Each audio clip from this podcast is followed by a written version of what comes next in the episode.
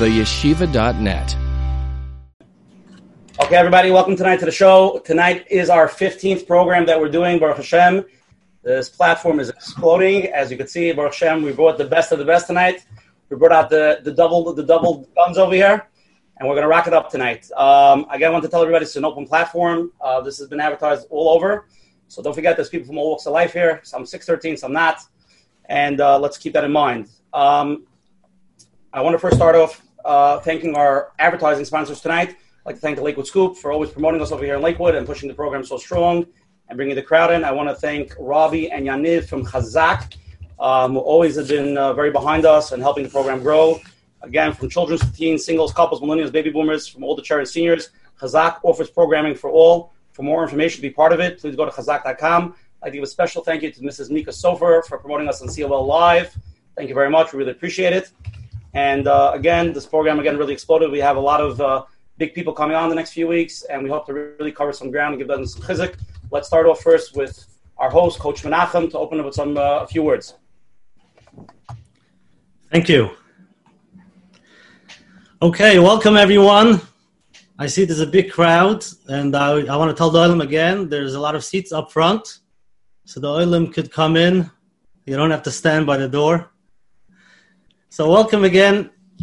Here we are, Baruch Hashem, another Sunday night on Let's Get Real with Coach Menachem show. And the truth is, tonight's topic evoked many questions by the Olam.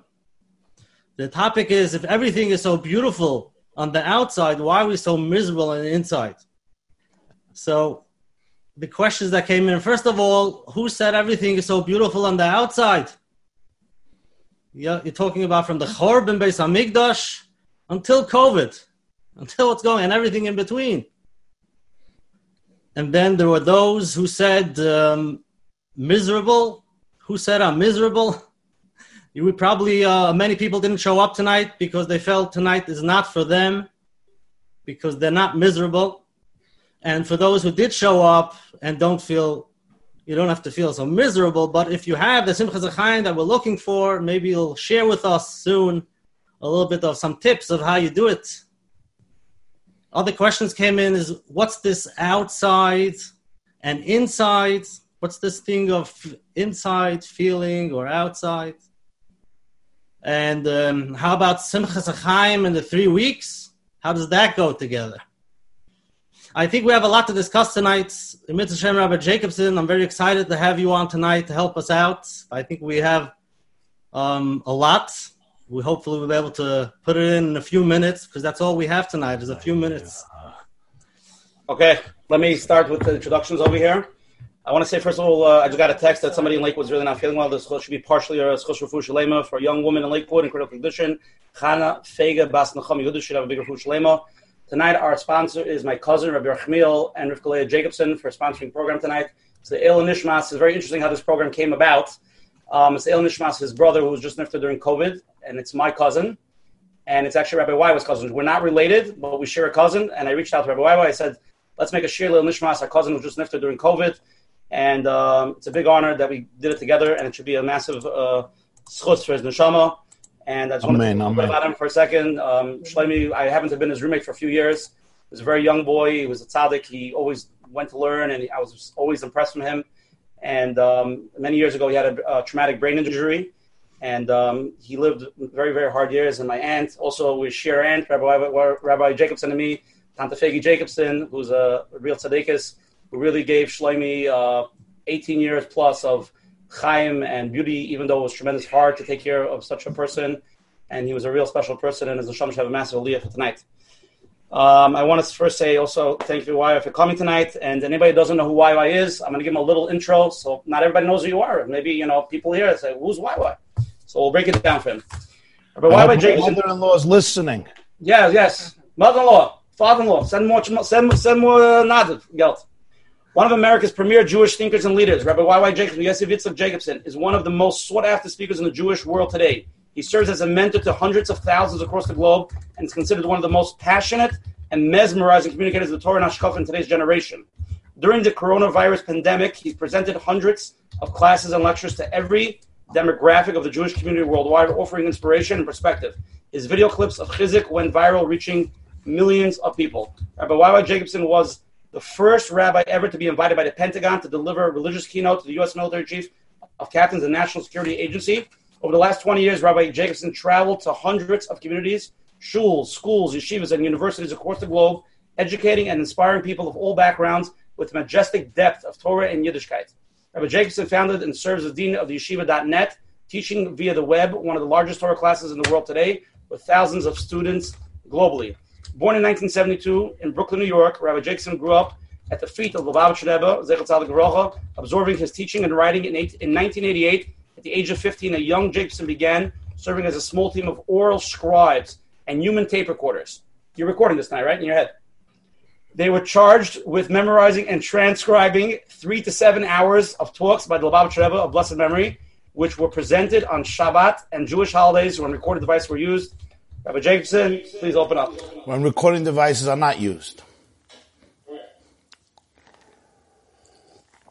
Thank you very, very much, my dear Mechutin.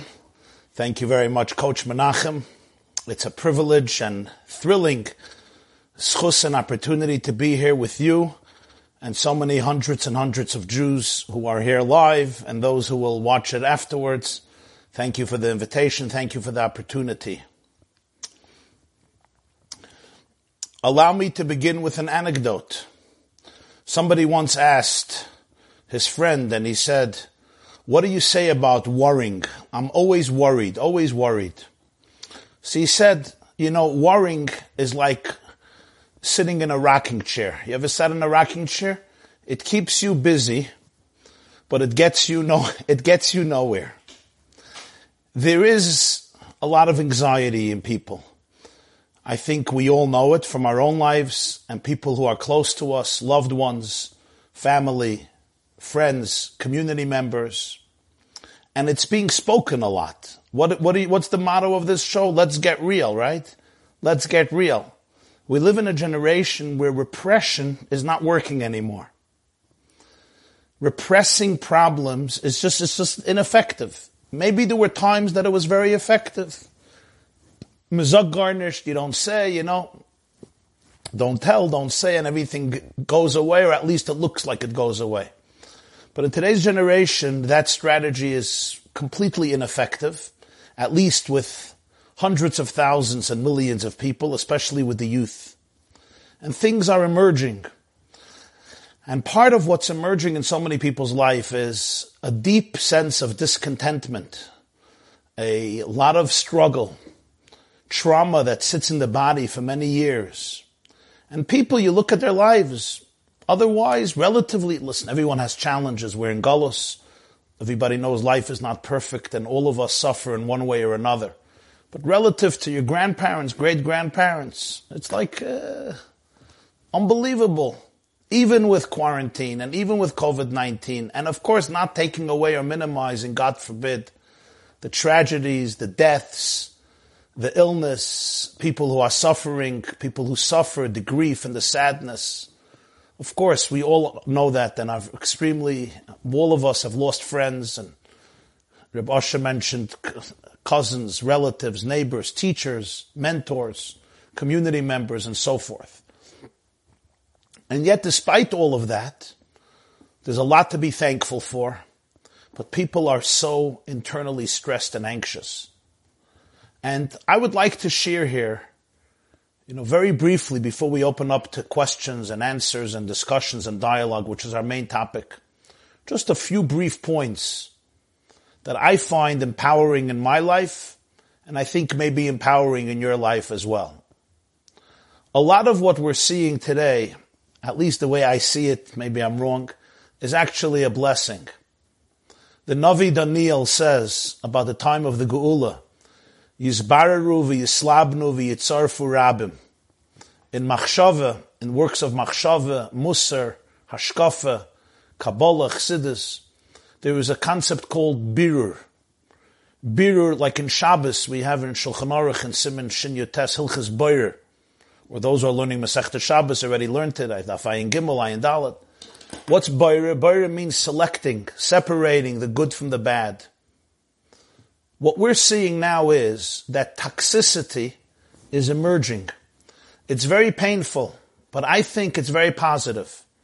Because before the time of Geula, the Ribono Shel Olam gives us an opportunity to allow ourselves to extricate from our systems, from our personalities, and from our communities all the psilus, the toxicity that comes from generations, intergenerational trauma, skeletons, demons, ghosts, anxiety, guilt, fear, narcissism, greed, brokenness, depression, melancholy, and other forms of deep mental, psychological, emotional, and spiritual challenges that sit in us either from our own lives or from many, many years and generations.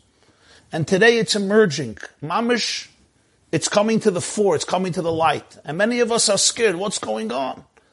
It's happening with our kids, boys and girls from all communities and all demographics. I have the schus to address constantly children, youth, young adults, young light, young men, young women, older people, from literally all communities in the Jewish world. And it's fascinating common denominator that these struggles really are everywhere. And things that 20, 30, 40 years ago, nobody even noticed. Everybody knew it's part of life. You move on. There's an intolerance for it. Whether it's corruption, whether it's hypocrisy, whether it's politics, whether it's abuse, whether it's trauma, whether, it, whether it's inner dishonesty, falsehood, the lack of emes. And it's all emerging. And you could say, Oy Gewalt, what's going on? Today's generation, Nebach, the good old days. Vania Kotten Oimer Lavdafka. This is the generation that's getting ready to be Makabel, Pnei Mashiach Tzidkenu. So the Ribono Shel Olam gives us an opportunity to be able to clean out the last psilus after thousands of years of Jewish history, the final era, the last inning, the Makkah Patish. We have to extricate from ourselves the little dysfunction and uh, and uh, toxicity and dirt and filth that still lay in our system, maybe not by our fault at all. And when it comes to the fore, don't get scared of it. It's an opportunity to deal with it. Things that are hidden, hidden infections you can't deal with. Infections that are exposed gives us all an opportunity to once and for all confront it, deal with it, get rid of it, sometimes transform it, subdue it, but deal with it. There's an extraordinary teaching of the Baal Shem Tov. In Parshas Beshalach, Moshe Rabbeinu tells the Jewish people when they're standing at the Red Sea, overtaken by fear and dread, between the rock and the hard between the Egyptians and the Yamsuf. And Moshe says, Ki kasheri isem es mitzrayim hayoim, loy adoilam. As you see Egypt today, you will never see them again. You're not going back to Egypt. You won't see them again because the Jews wanted to go back. So the Mefarshim say, it's very repetitive language. You should say, don't worry, you're not going back to Egypt. He says, Just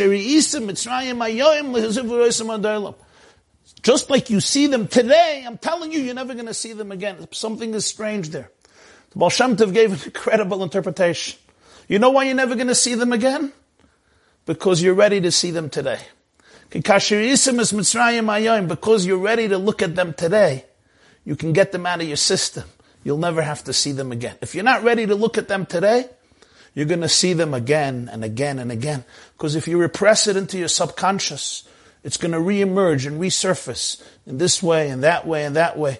It's going to ultimately emerge and hijack the conversation of your com- brain in one way or another. That's what happens when you repress things. If I'm ready to look at my Mitzrayim, and what's Mitzrayim? Mitzrayim comes from the word Meitzorim, confinements. Those things in my life that trap me. They imprison me. They make me miserable. They make me mediocre. They cause me untold agony, turmoil, confusion, uncertainty, depression, bad moods, anger, frustration. All these Mitzrayims these kelipos, these shells that literally incarcerate me and abduct me. They abduct my life, my schedule, my mental space, my energy flow, and my simchas hachayim, my joy of life. if I'm ready to look at my Mitzrayim, then then you can actually quarantine Mitzrayim and it doesn't sit in your system and really doesn't sabotage you.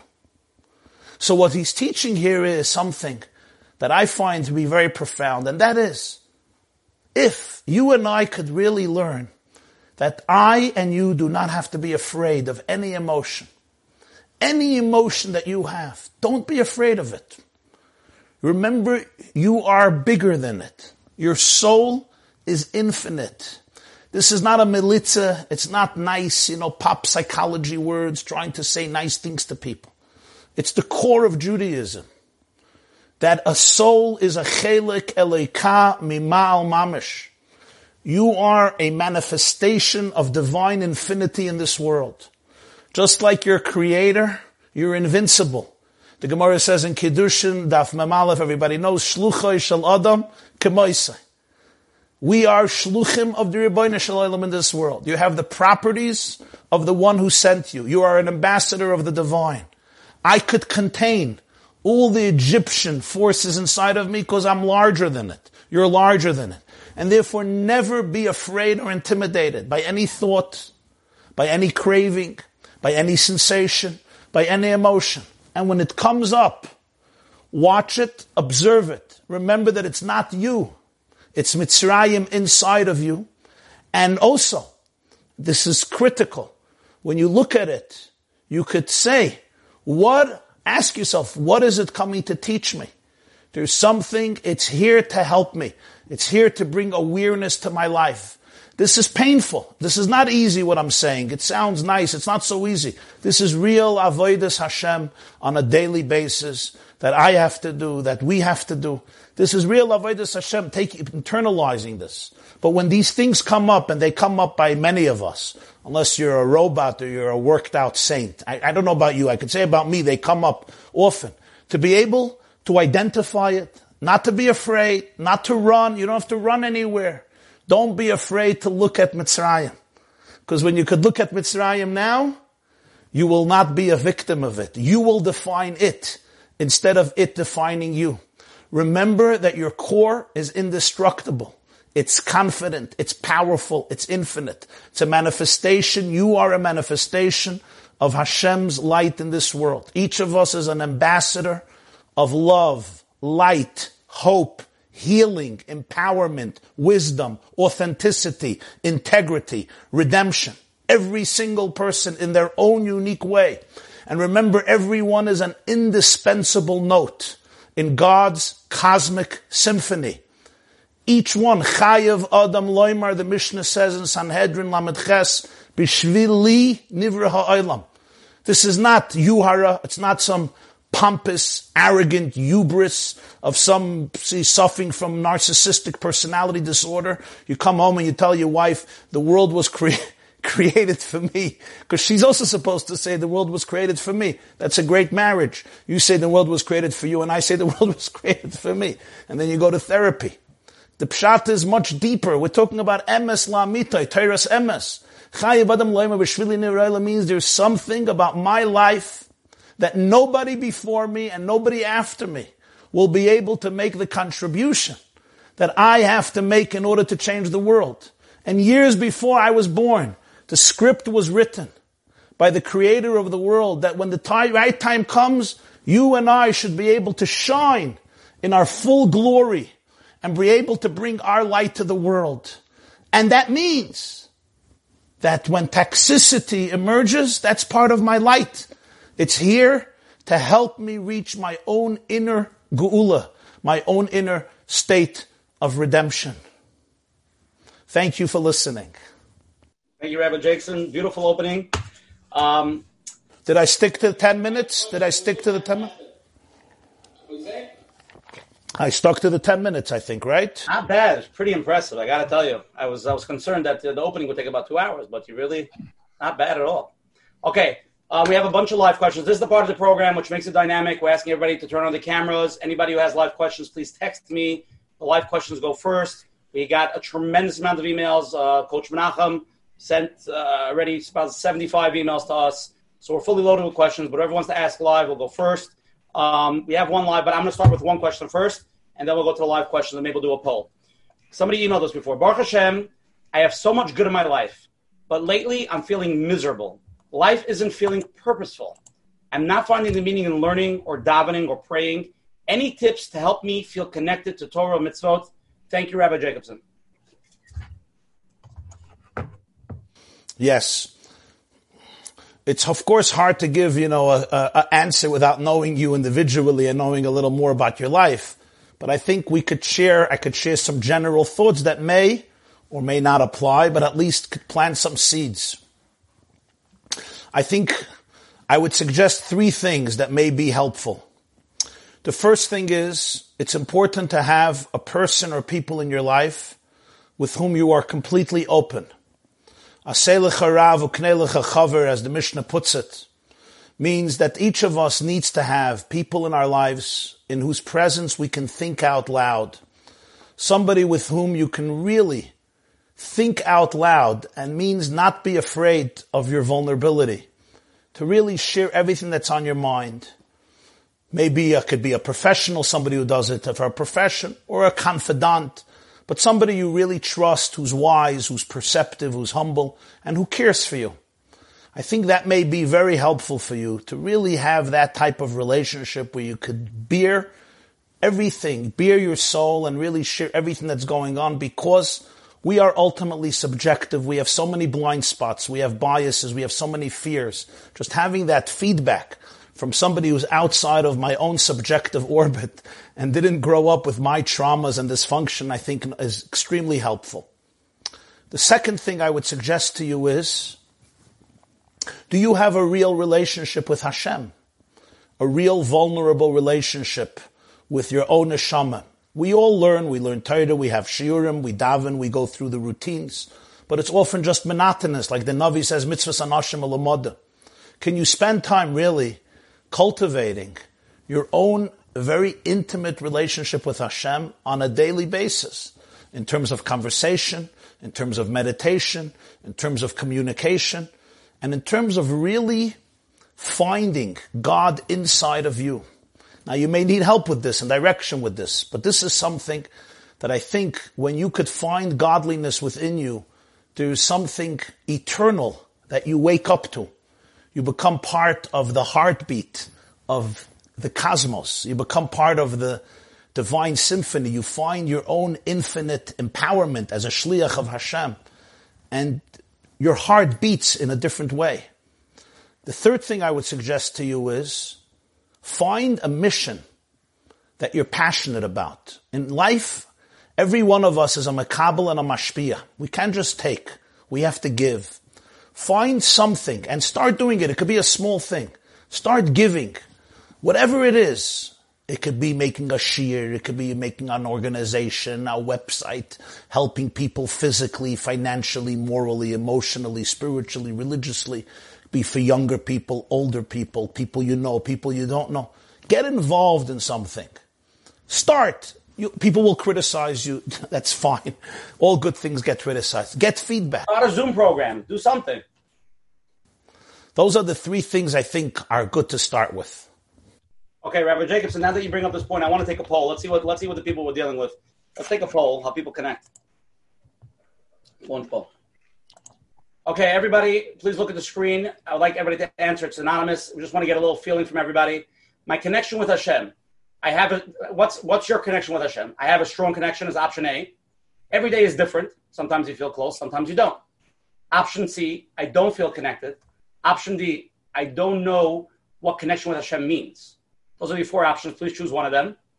And the question number two is, how do you connect with Hashem? Rabbi Jacobson, look at this question.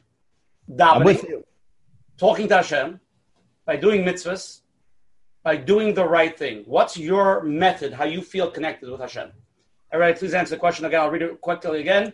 My connection with Hashem is A, I have a strong connection. B, every day is different. C, I don't feel connected. D, I don't even know what a connection with Hashem means. Question number two, how do you connect? Uh, what's your connection with Hashem? Sorry, how do you connect with Hashem? Option A, davening. Option B, talking to Hashem. Option C, by doing mitzvahs. Option D, by doing the right thing. Five seconds. Wow. It's going to be interesting. Three, two, one. End it, share. Look at this. My connection with Hashem, 39% of people say I have a very strong connection with Hashem. 53% of people, every day is different. And I guess the other two really, uh, I don't feel connected. I guess they're not, they're not here tonight. So that's good. And I don't even know what Hashem, the connection with Hashem means is 2%. How do you connect? How do you connect with Hashem? 24% say davening. An overwhelming majority, 52%, say talking with Hashem. That's the way they connect with Hashem. 8% by doing mitzvahs, 17% by doing the right thing. Interesting results, Rabbi Jacobson? Yeah, fascinating. See? We, we talk to Hashem. That's the way that's the way people connect. Okay, let's take the first live question. Is you ready? Mm-hmm. Hi. Yes, hi, how are you? I'm good. How are you? um, basically, my question is that a lot of times I feel frustrated and I feel upset. I guess it's just days when I feel really bad and I'm in a really bad mood and I'm feeling very depressed and upset. And like I feel like I know in my head, like I know in my heart, I'm being like kafay tov. I'm not appreciating the good. I know that kafay tov is a very bad midah. I know that like in in like the desert, um, in the midbar, like Bnei Yisrael, like would complain and then they would have a plague and then like they would it would be like a very bad midah and like it would get in trouble for it and like it's very bad, complain and stuff like that. So I feel like um is Hashem like upset at me when I'm like really upset? Like, is it like really, really bad that I'm being so kafay tov? Like, I just have to get over it. Like, it's just like a question. Like, is it also like I feel upset also at myself also because I'm being kafay tov? But like, is Hashem very upset at me because I'm being kafay tov? It's like you know what I mean, like that kind of thing. Do you know what the name Penina means? Penina, you know what the name Penina stands for? You know what it means? Um, yeah. What? Means um it means like pearl. A pearl, yeah. A very beautiful, dazzling diamond or pearl. You know why you have that name? Because Hashem wants you to know, you know, a name is considered a channel of energy that's connected to your soul. Hashem wants you to know that you're a penina. You are always a pearl. When we're ungrateful and we're miserable, does Hashem get upset at us?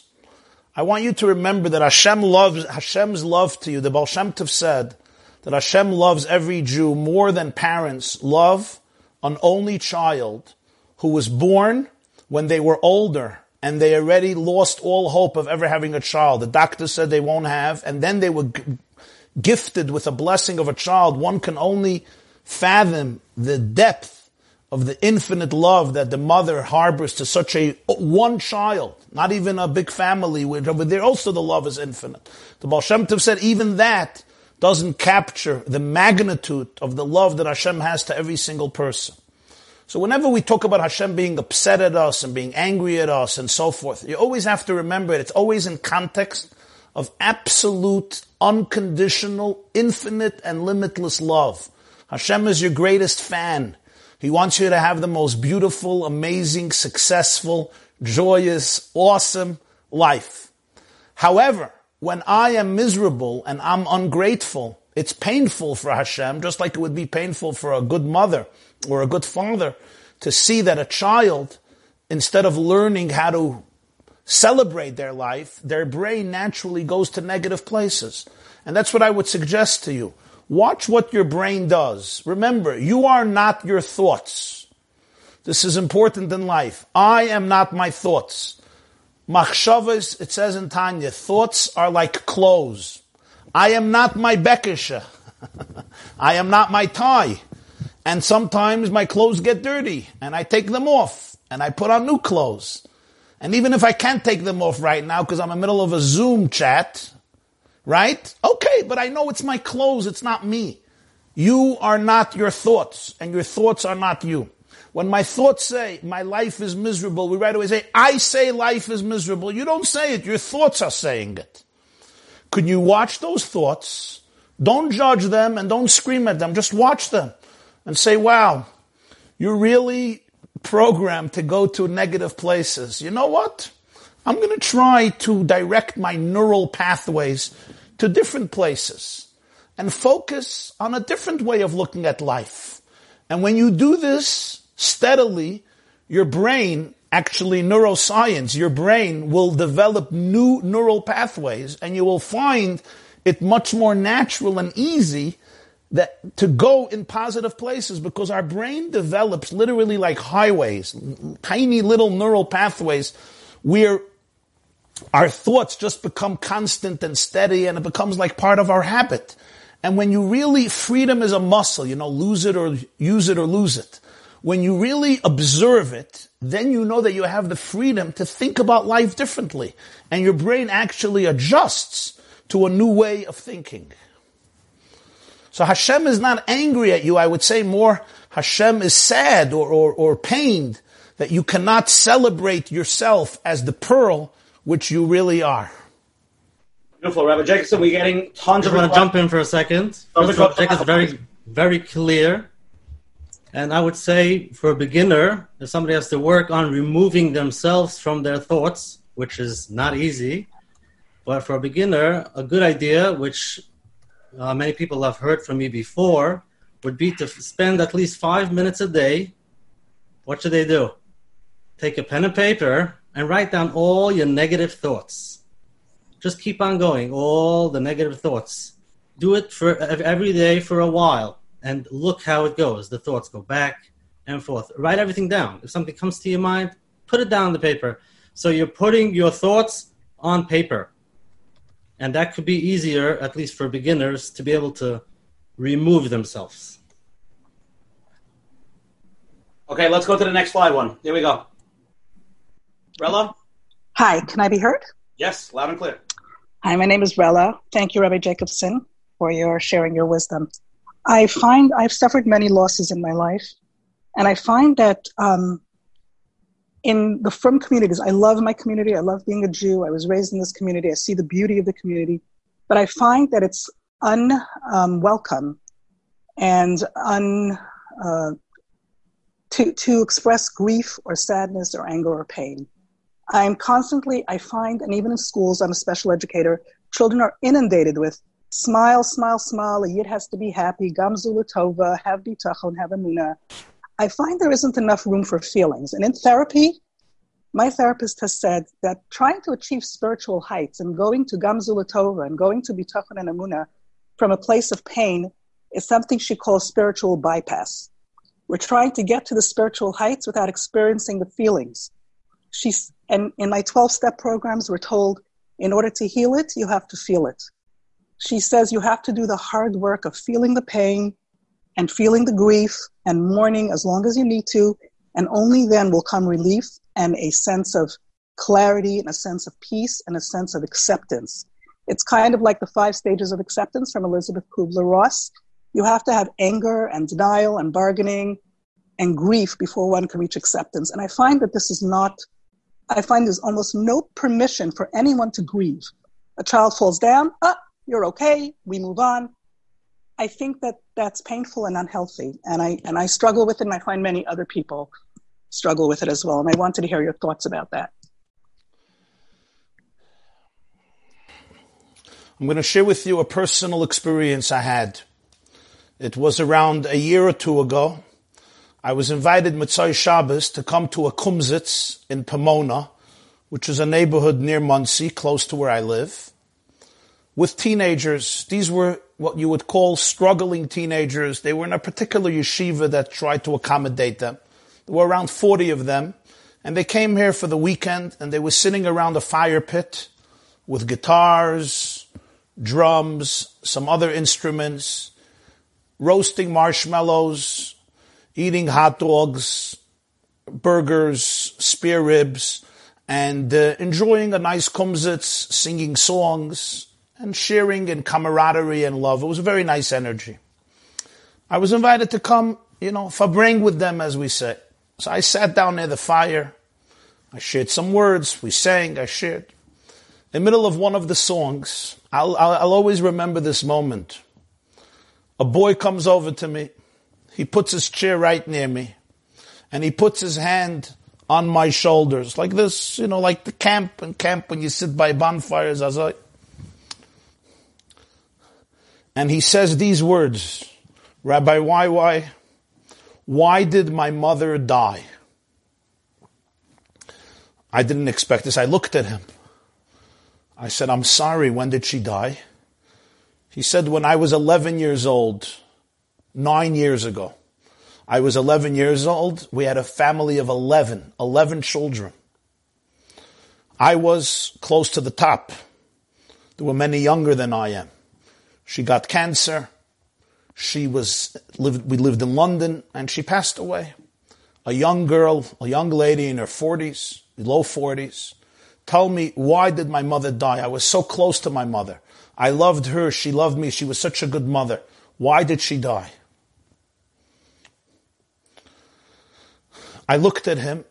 My hand went on his hand, on his shoulder. And I said, I don't know why your mother died.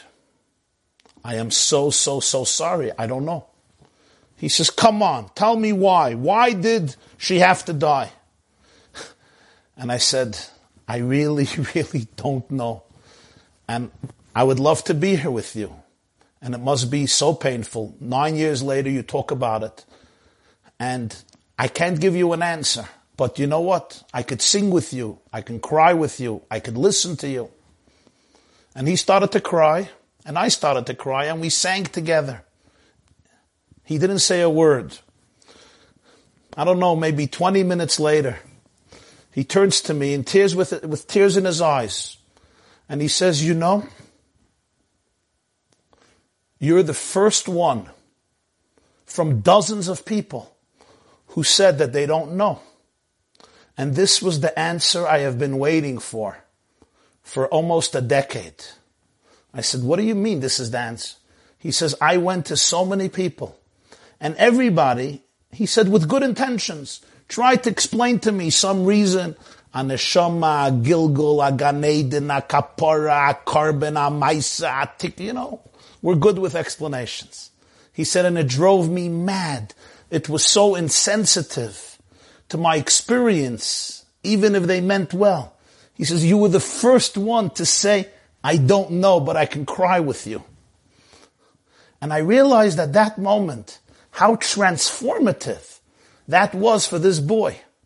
And indeed, indeed, I have to say, this kid not only turned his life around, he became a powerhouse today, a powerhouse of inspiration, of, of love for so many other people. So I think, really, to put it in perspective, you have to understand Jews have been through so much that often they emphasize the idea of putting one foot in front of another foot and moving on. And at times, it may have saved us and saved people not to uh, wallow in the quagmire of despair.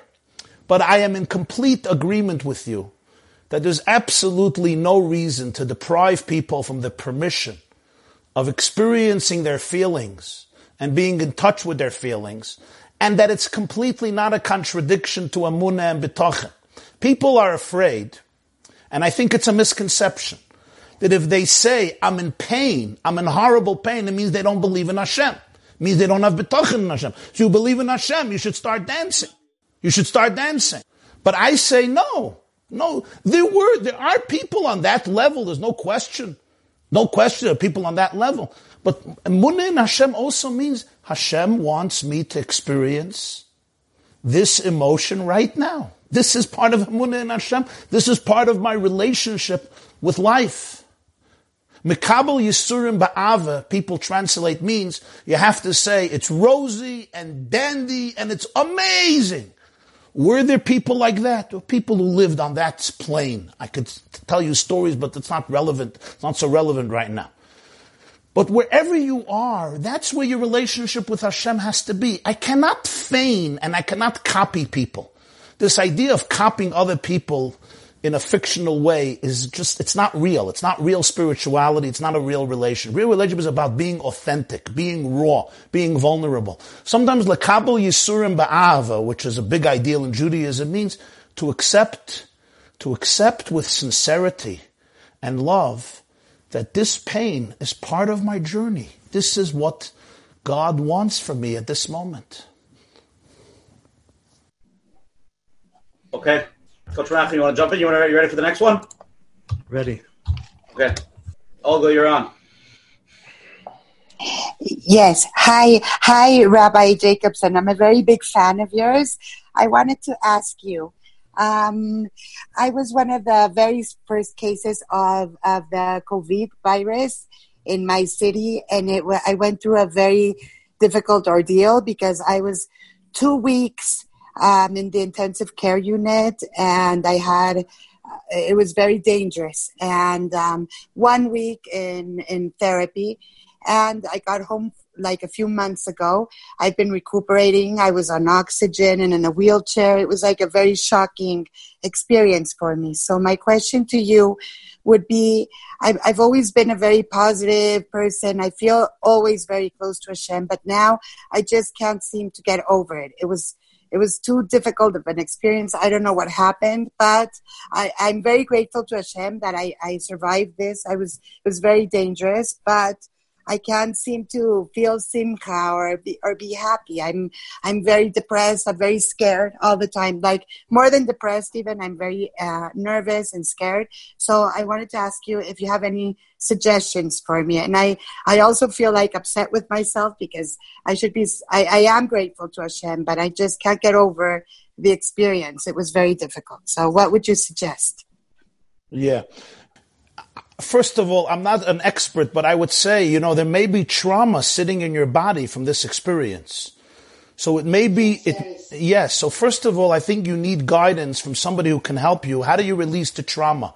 Maybe there's different forms of exercises, different forms of therapies, different forms of massages, different forms of meditations, of mindfulness, of, of different exercises, hiking or other things, dancing. I have different professionals who can really help the body release a lot of this trauma, maybe some form of PTSD. So that's number one. That would be extremely helpful. You probably have a lot sitting in there that you need to you need to express, you need to grieve, you need to let it out, you need to sob a little bit. I think a lot has to be extricated and spit out, and don't be afraid of doing it because it's now trapping you, and you really have to give it the freedom, acknowledge it, and give it the freedom. So that's number one.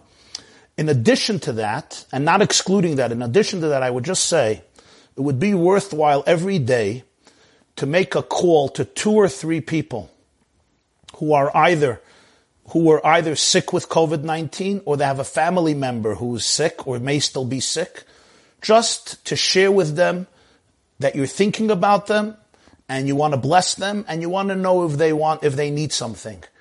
Um, I have myself in the early stages of Corona. I have a friend, she heads an organization for sick people, and I asked her to send me in every few days lists of people who were struggling themselves or their family members were struggling. And I just called them out of the blue. Some of them thought it was fictional, it was like a recording. So they're like waiting for the recording to end. and then I'm like, no, it's real. And I found not only was it a great chizuk for them, it was a great chizuk for me.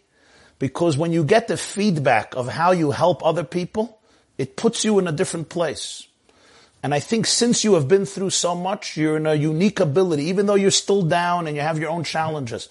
Every day, call one, two, three people, tell them a joke, say you're davening for them, ask them how they are. Maybe it could be strangers, it could be relatives, it could be old friends, it could be people, classmates you didn't speak to in 29 years. But I think those two things may be very helpful. Coach Menachem, you want to jump in on this one? Are you, are you, you muted? Menachem, are you there? Yeah, yeah, very clear. Good. Okay. It's very interesting because we have a question exactly the opposite, Rabbi Jacobs. I want to flip it around. You ready? I feel connected to Hashem when I'm in serious and almost in a bad mood or going through a rough time. That's yeah. when I feel really connected to Hashem. When I'm yeah. happy, I almost have a guilty feeling. I shouldn't be feeling yeah. this way. Exactly the opposite. Yes, that's part of the Jewish trauma. You're not allowed to be happy. You gotta be gotta miserable. Be, you be sad. You don't know what to be. Yeah, it's it's almost like when I'm in pain. You know, Baruch Hashem. You know, life is miserable, wonderful. I could feel Jewish, but uh, so so this is really, I think, something we have to work on. Um, here's here's a good way of saying it. Rabbi Yaakov Kamenetsky Zatzal and before him, the Ostrovtzer Rebbe, Schusayagan Aleinu, the holy Ostrovtzer Rebbe, who was one generation earlier, passed away in the 1920s. They both share a fascinating comment. What did Yaakov learn for 14 years in the yeshiva of Shem Ever? What did he learn for 14 years that he did not learn by Yitzchok and by Avram? He was 15 years by Avram. He was 63 years by Yitzchak. What did he learn by Shem and Neva that Yitzchak and Avram couldn't teach him? He had to go learn the Brisker Derech, the Galiciana Derech, the Polish Derech, the Ungarish Derech. What did he learn over there? The Litvish Derech. What did he learn there 14 years that he couldn't hear from Yitzchak? And Rabbi Yaakov writes, and the Ostrovtzer Rebbe writes in different words, he, he knew Torah's Eretz Yisrael. By Shem and Naver, he learned Torah's Hagolus. He knew how to be a Jew in Eretz Yisrael. How? Whoops. How do you be a Jew in Golos? That's a different art. How do you live by Lavan? A quintessential crook a debased liar and thug, how do you remain a Yaakov Avinu 20 years by Lavan? That's a different Torah. he had to go 14 years, learn what they call Torah Sagalas. If I may, I want to spin that and say, for 2,000 years, we have mastered Torah Hagalos. We know unbelievably well how to be Jews in Golos. And now, I think history is summoning us to learn Torah's Hagula, to prepare for Geula. What does it mean to be a Geula Jew, not a Golos Jew? I know how to krechts and sigh and go, oi vey, Yiddish tzoris, oi vey, oi, oi, oi, oi, oi. Do I know how to dance and say, Ashreinu matoiv chelkeinu,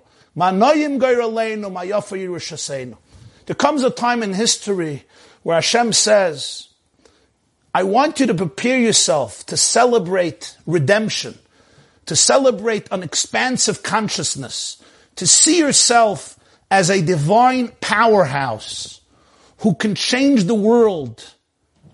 If I sneeze in Wuhan, China, literally, a sneeze in Wuhan, China, can literally change the world.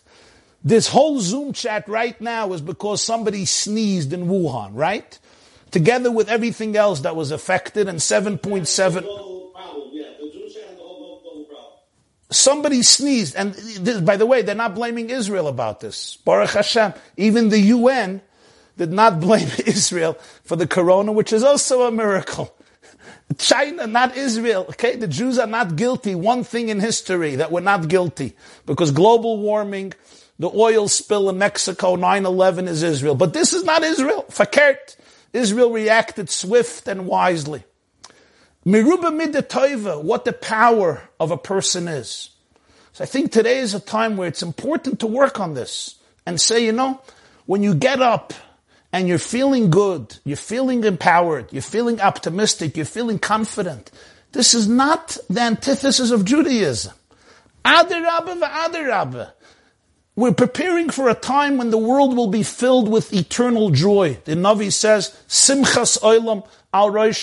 And the preparation is that already now, the Jewish people should celebrate life as a Jew. Celebrate your life as an ambassador of Hashem. Celebrate your blessings dance to the beat of life. But Jason, my, my, my, my text box is blowing up over here. I'm trying to let's let's try to keep up the pace over here. I'm trying to keep up with everybody. Okay, let's take the next live one. You ready? Cookie, you're on. Thank you. Hi, Rabbi Jacobson. Thank you for taking my question. Um, I have always I've always found it really difficult to talk to Hashem, whether it's using a, the words that are in the siddur or just talking as myself and I feel like I have no I, I have no place to be doing that. That I've done so many things wrong in my life. That what right do I have to come and talk to Hashem or ask Him for things? And then there's also this element of of fear that like don't open your mouth and call attention to yourself because then He'll realize wait a minute there's someone here who who hasn't really been doing so great like and uh, so I guess I want to know how can I repair what I call this dysfunctional non-relationship with Hashem. Excellent question. Beautiful question. I don't know your relationship with your parents because I don't know your parents. I also don't know you. But imagine you have the most functional, loving, healthy father and mother in the world. I don't know that you do, but I certainly hope you do. But imagine you have such a father and mother, and for whatever reason, because of your own struggles, you haven't been on speaking terms with your mother for 10 years, for 15 years, for 20 years, for six years, for seven years, and you feel you made a lot of mistakes. What do you think your mother would crave more than anything else? That you say to yourself, oh, my mother probably hates me. I'll never call her again. Let me just excommunicate her and get rid of her. Or if it's a real healthy, functional, loving mother, every day and every night she waits for the telephone call. You know the answer. If this is true with a human mother, how much more so is it true with somebody who conceived you in love and who loves you in the most infinite way like only a God, a creator can love because he's infinite. Never ever think of guilt and mistakes in terms of if I show up, Hashem is going to say, oh, this chutzpah, this young woman, chutzpah to call me. Hashem celebrates every time you pick up the phone or you send a WhatsApp to God, or actually God doesn't need WhatsApps, you can talk directly. It's celebrated. He loves it. He cherishes it. He misses you. Why do you think Chazal made three tefillahs a day? Shachris, Mincha, Maariv. They didn't know that Jews are busy. They wanted to make everybody meshuga, Shachris, Mincha, Maariv, non-stop. The answer is because they knew how much it means not only to us, how much it means to Hashem. It's like when you have a great marriage. A great marriage therapist once told me, he's one of the best in Monsey. He saved a lot of marriages. And he told me something very profound. He said, you know, a good marriage, every three hours, husband and wife connect. Every three hours. I love you.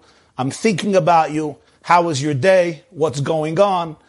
Do you need an iced coffee? Do you want a latte? You want to take a walk? Every three hours they connect. And he said if you don't connect every three hours, you start drifting away. It's just that at night, you could make up and compensate for the fact that you didn't connect for the last six, nine, ten hours. He says after a few days, if you haven't connected, it's, it's going down south. Because when you have such a deep relationship, it has to constantly be maintained and connected and, and, and, and strengthened. And that's why tefillah is so often, it's not just they wanted to impose more pressure on Jews. It was a timeless opportunity for people in middle of the anxiety and stress of the day to say Hashem is, so to speak, going to stop everything. And he says, I want to hear what's going on in your life, what's going on in your soul. The fact that you have had difficult years and you made more mistakes is only a reason that he wants to hear from you even more. He wants to be here for you even more. So every feeling of guilt that you have should be turned around into a springboard for saying you're not evil essentially. God never excommunicates a Jew. You're his child forever and ever.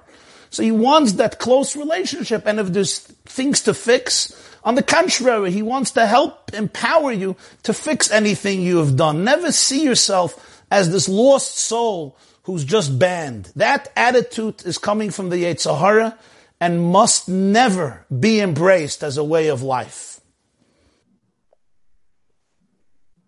Are you ready for the next one? Got, we got you loaded, Reverend Jacobson. We'll finish what you've made up at 2.30, right? Let's go next one. you Yeti, you're on. Oh, Yvette, hi. Oh, sorry. yes, how are you? Uh, Rabbi Jacobson, we met you at um, Shabbaton in Wisconsin. We're from Wisconsin, but we're originally from Lima, Peru. We are the Jeruvians. And always something that has puzzled me. It's uh, since I am seven years old, I'm extremely happy.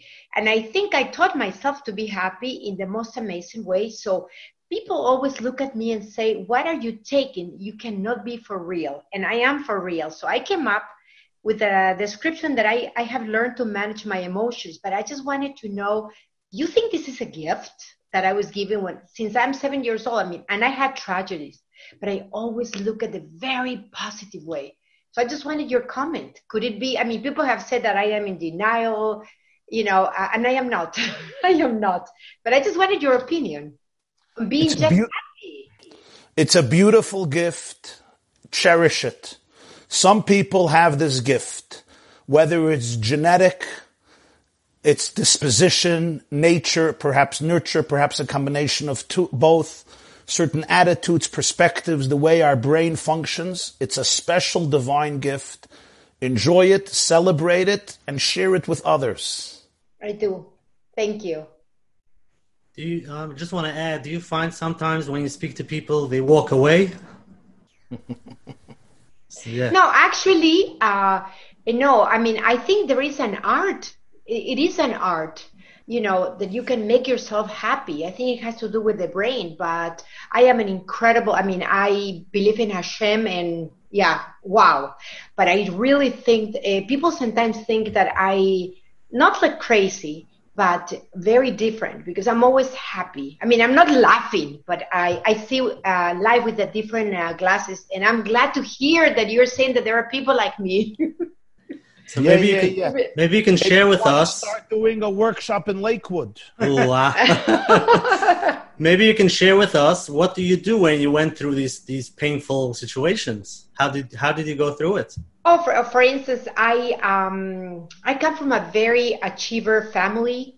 4.0 husband is a doctor all everybody's super achiever and I gave birth to a child with special needs, something that I never expected in my life. So I just said, okay, this is how it's going to be. And I looked for everything that is the best for her. And I am never ashamed or anything. I actually make her shine. And I just see life in a very positive way. Then you, you, you don't suffer because this is what is given to you and you just have to deal with.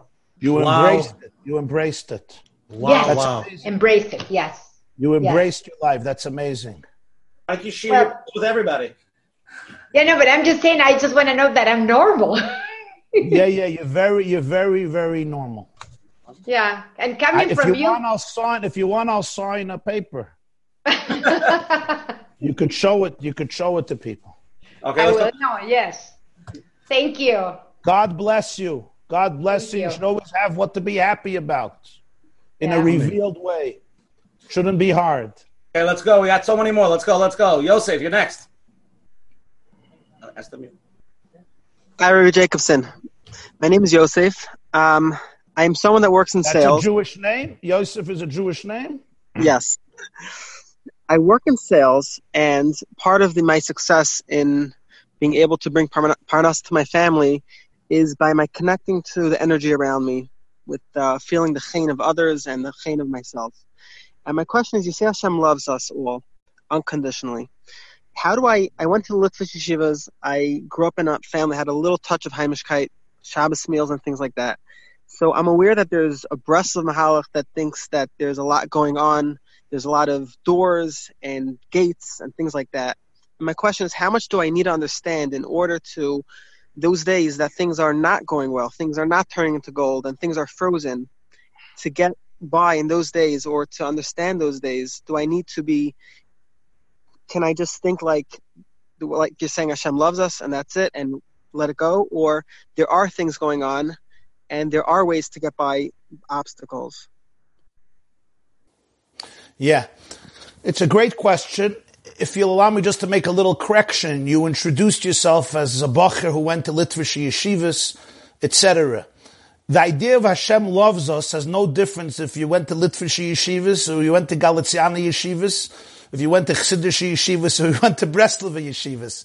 I believe that every single Jew, no matter if you're Litvak or a Chassid, says every single day, Avas Oila Ma'aftanu. And if you're an Ashkenaz, if you're Ashkenaz, it's even stronger. Ava Rabbah and Haboiche Bam Yisrael Ba'ava, and Avas Oilam Beis Yisrael Amcha Hafta, and uh, Aval Anachnu Amcha Bnei V'Risecha Adas Yaakov Bincha Shemei Avoscha Shahafta Oisoi Umisimchoscha Shesamachta Boi Karosas Shmo Yisrael V'Shurun, and uh, Ahafti Eschem Amar Hashem, and may avas Hashem eschem and bni b'chayri Yisrael and bonem atem Hashem alekechem.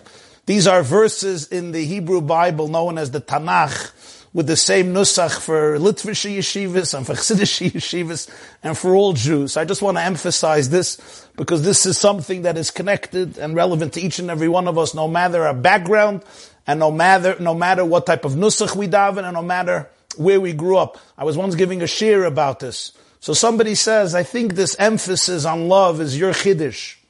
So I asked him, I said, you know, before Kriya Shema, which is a mitzvah we do every day, Achdus Hashem, Shema Yisrael, the Chachamim, actually made two brachas. The second bracha starts with the word love. How many times does the word love say in that bracha? So even though he's been davening for 68 years, he didn't know the answer. I said, don't go take a siddur and count. You'll be surprised. If I'm not mistaken, it says seven times love in that bracha. And it's sandwiched. Avas oilam, and the last words, Haboiche ba'ami Yisrael ba'ava, and in middle there's another five times love. Before you could say Shema Yisrael Hashem Elokeinu Hashem Echad. Because I think it's so fundamental to Judaism to be able to have a relationship with Hashem that comes from a place of positivity, of celebration, not from a place of guilt and negativity, and he's about to punish me, and he's, I'm gonna burn, and, and I'm bad, and I'm evil, and he hates me, and he's upset with me. If I have to fix things, I fix things, but the foundation is always one of Ahavas, Oilam, Aftanu, Hashem Elokeinu. It's eternal and timeless and unconditional. And I think throughout all of our situations in life, sometimes we don't understand things. This is not an explanation. Sometimes things are difficult and the vicissitudes of life take us to places that we don't always want and we don't always expect. And there's pain and there's grief and there are tears and there's sweat and there's blood. But we have to be able to know that throughout all of it, there's meaning, there's purpose. God loves me. I may not see it. I may feel completely that I'm in the dark, I'm confused, and I, I don't know why. And that's part of my relationship. That's also part of my relationship. But I should never question the fact that there is a powerful and beautiful and amazing relationship.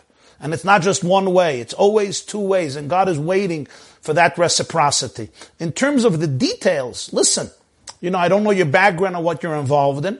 It is always good to add and learn svarim that help us navigate challenges and nisyonis and taivas and different aliyahs v'yiridis. It is good to have a kviyas in such svarim because they give chizuk and they give inspiration and they help us not only just say Hashem loves me, but really to be able to look at situations and see them from a uh, more meaningful and uh, and positive positive place.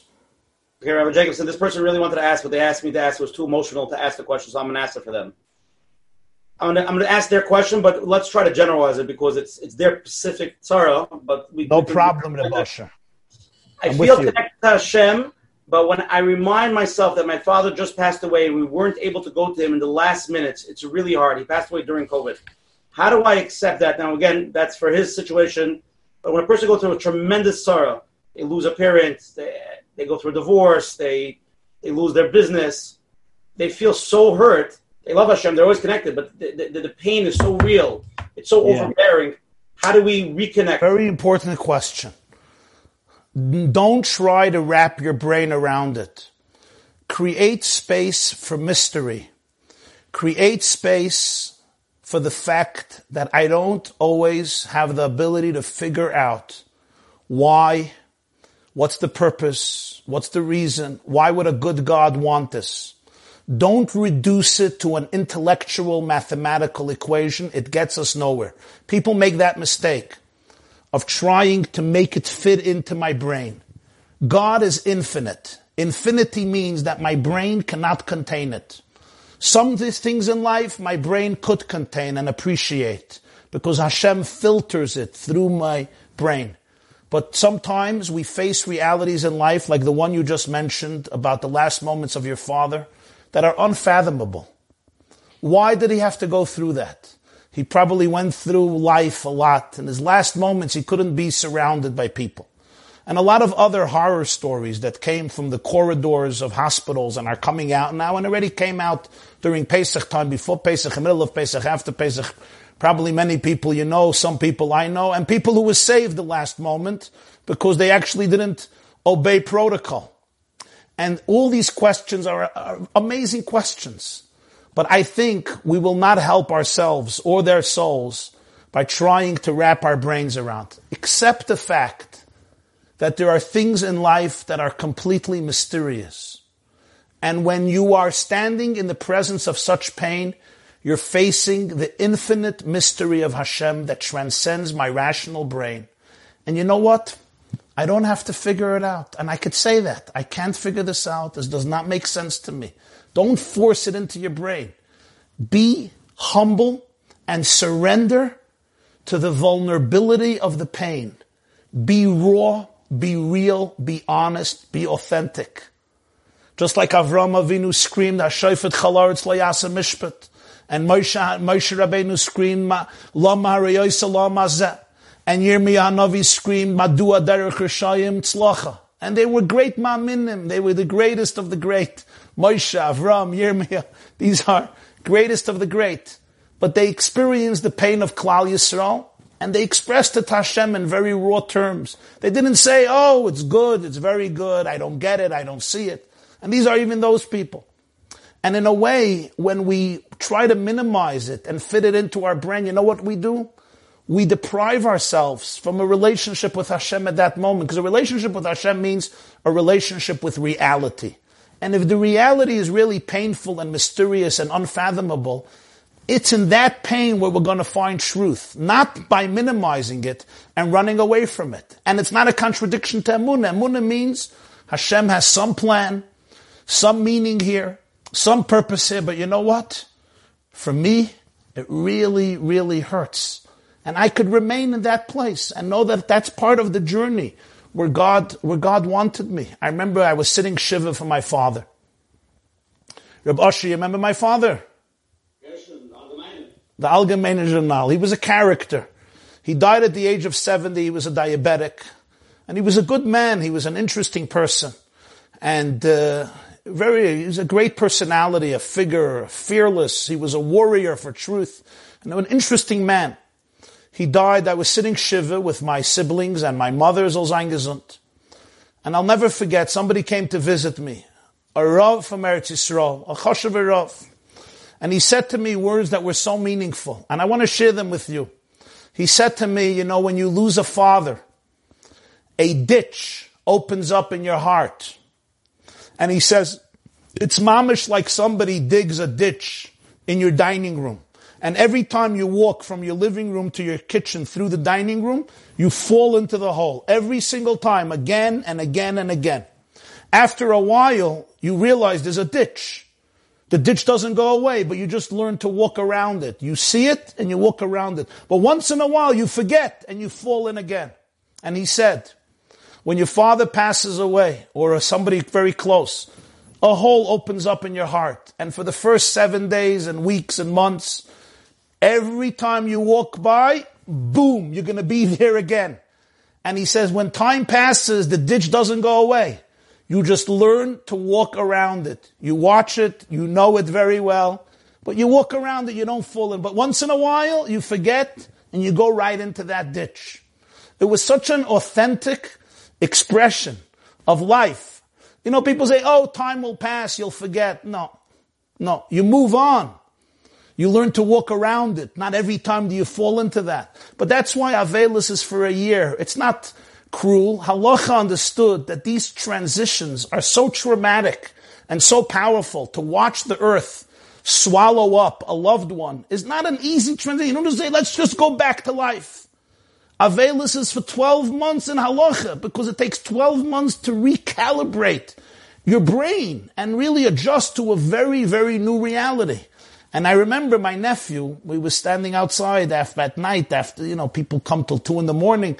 One guy thought it was a Shalom Zocher, so he came two in the morning, he thought it was a Shalom Zocher. In any case, so we go outside and I tell my nephew, my brother's son, I say, you know, it's the end of an era. And I was crying and he says, yes. And it's also the beginning of a new one. And it was very comforting words because the end of an era is very sad, but we have to choose if it's the beginning of a new one. And I would also mention one more thing. Everything is bahashgacha. People were upset that their parents did not have levias, normal levias, hespedim, no shiva calls besides Zoom. People didn't say Kaddish. People couldn't daven. And people really feel bad. I, I, got a lot of calls and a lot of emails from Avelim. They were grieving for the fact that they couldn't even grieve. There were people who sat shiva themselves, mamish themselves, if they didn't have bigger families. I have a close friend I grew up with. His father died. He lives in Toulouse, France. He couldn't even come to the funeral. He had to sit shiva without a minyan, without kaddish garnish. Before Pesach, he made a half a minyan illegal, whatever, just to say one kaddish for his father. But it's important to remember something. Every neshama gets exactly what it needs in order to be able to be escorted to the next world. So sometimes, even if in this world, it doesn't look like there were people and the Levaya and Chevre Kadisha and Abeis Akvaris and Achashav Levaya, every soul is accompanied by exactly those who have to be there to be able to take care and bring this neshama to where it has to be. My cousin Shlomo Leib died. Usher's cousin, my cousin, Jacobson, Shlomo Leib, Ben Rebbe Jacobson, for whom this, this evening's uh, Zoom uh, Farbrengen is dedicated to. He was very ill for many years, and his mother called me in the middle of Shiva, my aunt, Fagi Jacobson, and she was crying. She took care of this kid because they declared him dead years ago. When he was 15, he had an aneurysm. They declared him dead. And she literally took him to every simcha and every bris and every pidyon aben. She infused him with life and gave him dignity. And she tells me, she tells me, why, why? She says, I couldn't even be there at his death. I couldn't be there at his death. And, and she couldn't forgive herself. It wasn't her fault. It was COVID-19. And I said something that just came from my heart. And it was so meaningful to her. I said, Fagi, you weren't there. But when his neshama went out, his father, who was already in Olam his father came to greet him. His Zayda, my Zayda, his father's father, Reb Simon Yakubashvili, who was exiled to the Gulag for 25 years for spreading Yiddishkeit in Stalin's cursed Soviet Union and died a young man. He said, uh, Zayd, my Zayda came to greet him. My Baba came to greet him. What do you think? You were in there. But all these neshamas came from Olam Emes to greet these, this soul. Don't worry about your son. You took care of him here, and now let your husband take care of him there. And it was very meaningful for her because it means there's a picture that sometimes we don't see. So it's just important also to take that into consideration. Okay, Rabbi Jacobson, let's go. We got a lot more. Rivki, you're on? Yep. Hi, how are you? Good, thank you. Uh, thank you so much for taking my question. I'm watching as all these people are leaving, and I was hoping the numbers would dwindle a lot because I'm a little stage fright, but there's still a lot on. Um, my question is this: Over the beginning of you know this whole pandemic, we connected so much with Hashem, especially with the tragedies that were going on, and it was so public, and it was so, you know, yeah. we were able to we were able to get so much, glean so much amuna from it, and then the whole world imploded, and it, we're, we're, we're practically living in a post-apocalyptic world right now and I, I don't know the proper way to deal with it because I don't know if we should be ignoring it and burying our heads in the sand. You can't not I, you can't even just not go onto the non-Jewish websites. It's in all the Jewish publications, and I don't think it's responsible to just ignore what's going on. And I don't mean to compare it, chas v'shalom, to what happened by the Holocaust, but people were saying by the Holocaust, they were led, they were led like sheep to the slaughter. They, they, they didn't do anything to, to try to avoid what was going on. But what's, what are we supposed to be doing now? What is our responsibility? We're living in a world where the blatant anti-Semitism is is so petrifying to watch. What wasn't acceptable even five years ago is yeah. just it's it's it's so frightening and i tried to protect my kids from it and i tried to shield them as much as possible but what is the proper way what what what what what's our task at this point what are we supposed to do excellent question i want to share something with you in middle of the height of the coronavirus bronx in new york was hit one of the hardest neighborhoods the bronx and i was somebody sent me a clip or some some news report of a woman, the chief physician of the, of the corona department, was interviewed one night. At the end of the day, there were hundreds of patients in the hospital, dozens of deaths every day. There was a shortage of ventilators, rests of uh, ventilators, which they thought then is the best thing, and a shortage of nurses, and a shortage of doctors, and a shortage of equipment, and a shortage of beds. It was just absolute chaos, as those of you who remember New York in the first days and weeks. It was, it was tight meshiga. It was, it was like unbelievable. It was hard to believe that we're living in 2020. And I watched this reporter turn to this chief physician and say, she's ultimately responsible. How are you dealing with it? How are you not falling apart? And she looked at him and she said words that were so meaningful. She said, how do I not fall apart? All my medical training over the last 40 years were preparing me for this moment. If I fall apart now, it was all in vain. And I thought, she gets it. And I say this to you and me and all of us. Everything we learned our entire lives, everything we worked on, everything we prayed for, things we internalized, there comes moments when you're called to shine. There comes moments where the best in people comes out or the worst in people come out. Moments, Shakespeare said, there are three types of people. There are people who are born leaders. There are people who grow into the role of leadership and there are people who greatness and is thrust upon them. They're not born great. They don't grow into greatness. Greatness is thrust upon them. This is one of those moments I feel in history where everything we learned our whole life is for such a moment. It's difficult. There's a lot of uncertainty. There's confusion. An old world is dying and a new world is emerging. And that's called a moment of crisis. It's a quantum leap on many different levels. From a health perspective, from an economic perspective, from a Jewish perspective, as you said, from a sociological perspective, and perhaps from many other vantage points. The worst thing to do now is to surrender to mediocrity, to sit on the couch and kvetch. They say there are three types of people. Those who make things happen, those who watch things happen, and those guys who want to know what happened. I don't want to be one of those and I don't want to watch things happen. You want to make things happen. This is the moment where you want to discover your great, the greatest version of self and become a leader, a leader for yourself, for your loved ones, for your community, for the Jewish people and for the world. And I think this is a time where everybody must look deep into their soul and ask not what the Jewish community can do for them, but ask what they can do for the Jewish people, what they can do for Israel, what they can do for Yiddishkeit, what they could do for Hashem, what they could do for Klal Yisrael, what they could do to heal the world, not only from physical illness, but from the timeless sickness of, of hatred and bigotry and anti-Semitism and racism. Each one in their own way. Every person has power. Every person has influence. No person is mediocre. No person is small. We have to use our money, our pen, our mouth, our influence, our connections, our relationships on every single level to be able to do what Jews were charged to do 3,000 years ago. You know what we were charged to do? To be moral voices in the conversation of mankind. To be the moral teachers who help the world discover their divine harmony to help the world experience healing, goodness, kindness, and redemption.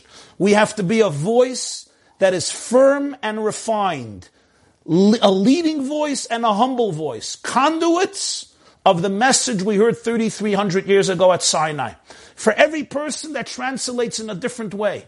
But this is not a time for fake humility and for mediocrity. We have to seize the moment because with all the crises, there are also unprecedented opportunities today.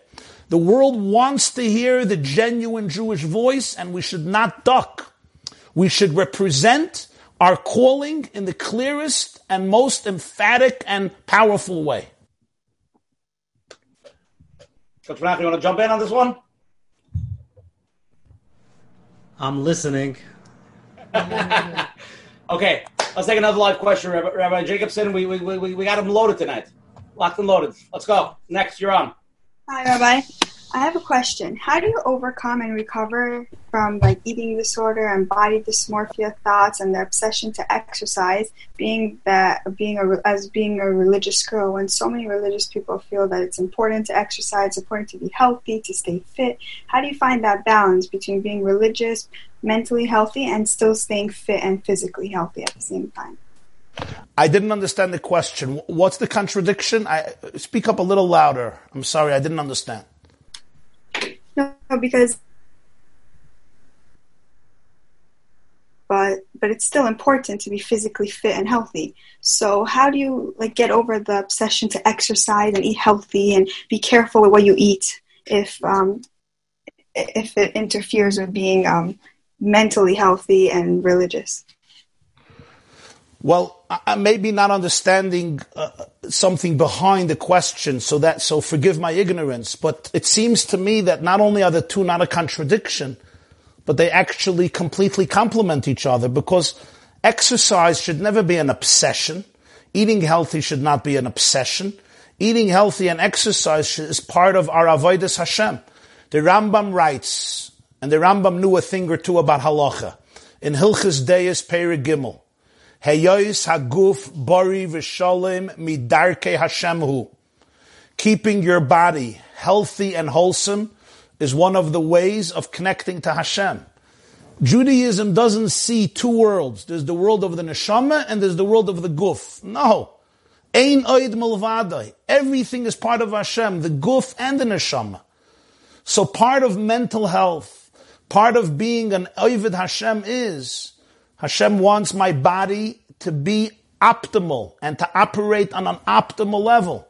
That means my adrenaline, my chemical release of positive chemicals, my general energy level should be maximized. I should be able to maximize my potential as a human being, as a Jew, as a man, as a woman, whatever my field of, whatever field I'm in. So we have to redefine these terms. Like exercise and eating healthy shouldn't be, oh, the Shatchin wants, my mother wants, my mother, my grandmother made a remark, my mother-in-law is not happy, um, I'm, I'm, I feel guilty. We have to go into a different place. And that is you want to live a life in which you are maximizing your inner divine potential because you are a God's ambassador. And an ambassador of Hashem needs to be in full form powerful physically, emotionally, spiritually, and it all comes together. So don't isolate exercise or eating healthy and becoming an obsessive thing. I have to look skinny. I have to look good for this one and that one. Yeah, of course, we all want to look good. I would also like to lose a couple of pounds. I've been working on it for many years. But the point is, I think, look at it from a very holistic approach. Hashem wants a healthy soul in a healthy body. Okay, let's keep going. We got a lot more. Who's the next one? Baruch, you're on. Hi, Rabbi YY. Oh. How you doing? uh, I have a question. What's Rabbi, Rabbi YY's opinion about giving kids, or for that fact, adults, pills for whether it's ADHD, uh, depression? Is that a, a, good solution, or is that just putting a band-aid on the problem? Rabbi Jameson, want to give him some chesachayim, you know, a little artificial. Yeah, okay. Um, I should qualify that I am not an MD and I'm not a psychiatrist. So really, I should say that, you know, ask the professionals and the experts. But if, but, uh, but if I'm Jewish, how can I say that? Not have an opinion, then uh, you would suspect that I'm not Jewish. So I'm to give an opinion after saying that I really I'm not the expert in this. But my opinion is not really rooted in, uh, you know, 50 years of laboratory research, more anecdotal, but I think it's more hashkafic rather than medical. And that is, these things are very, very sensitive. As a rule, we don't want to run to medication. That's not the way to go. Let's medicate the kid. And for a few reasons. First of all, every medicine, I shouldn't say every, most medicines, there's a price to pay.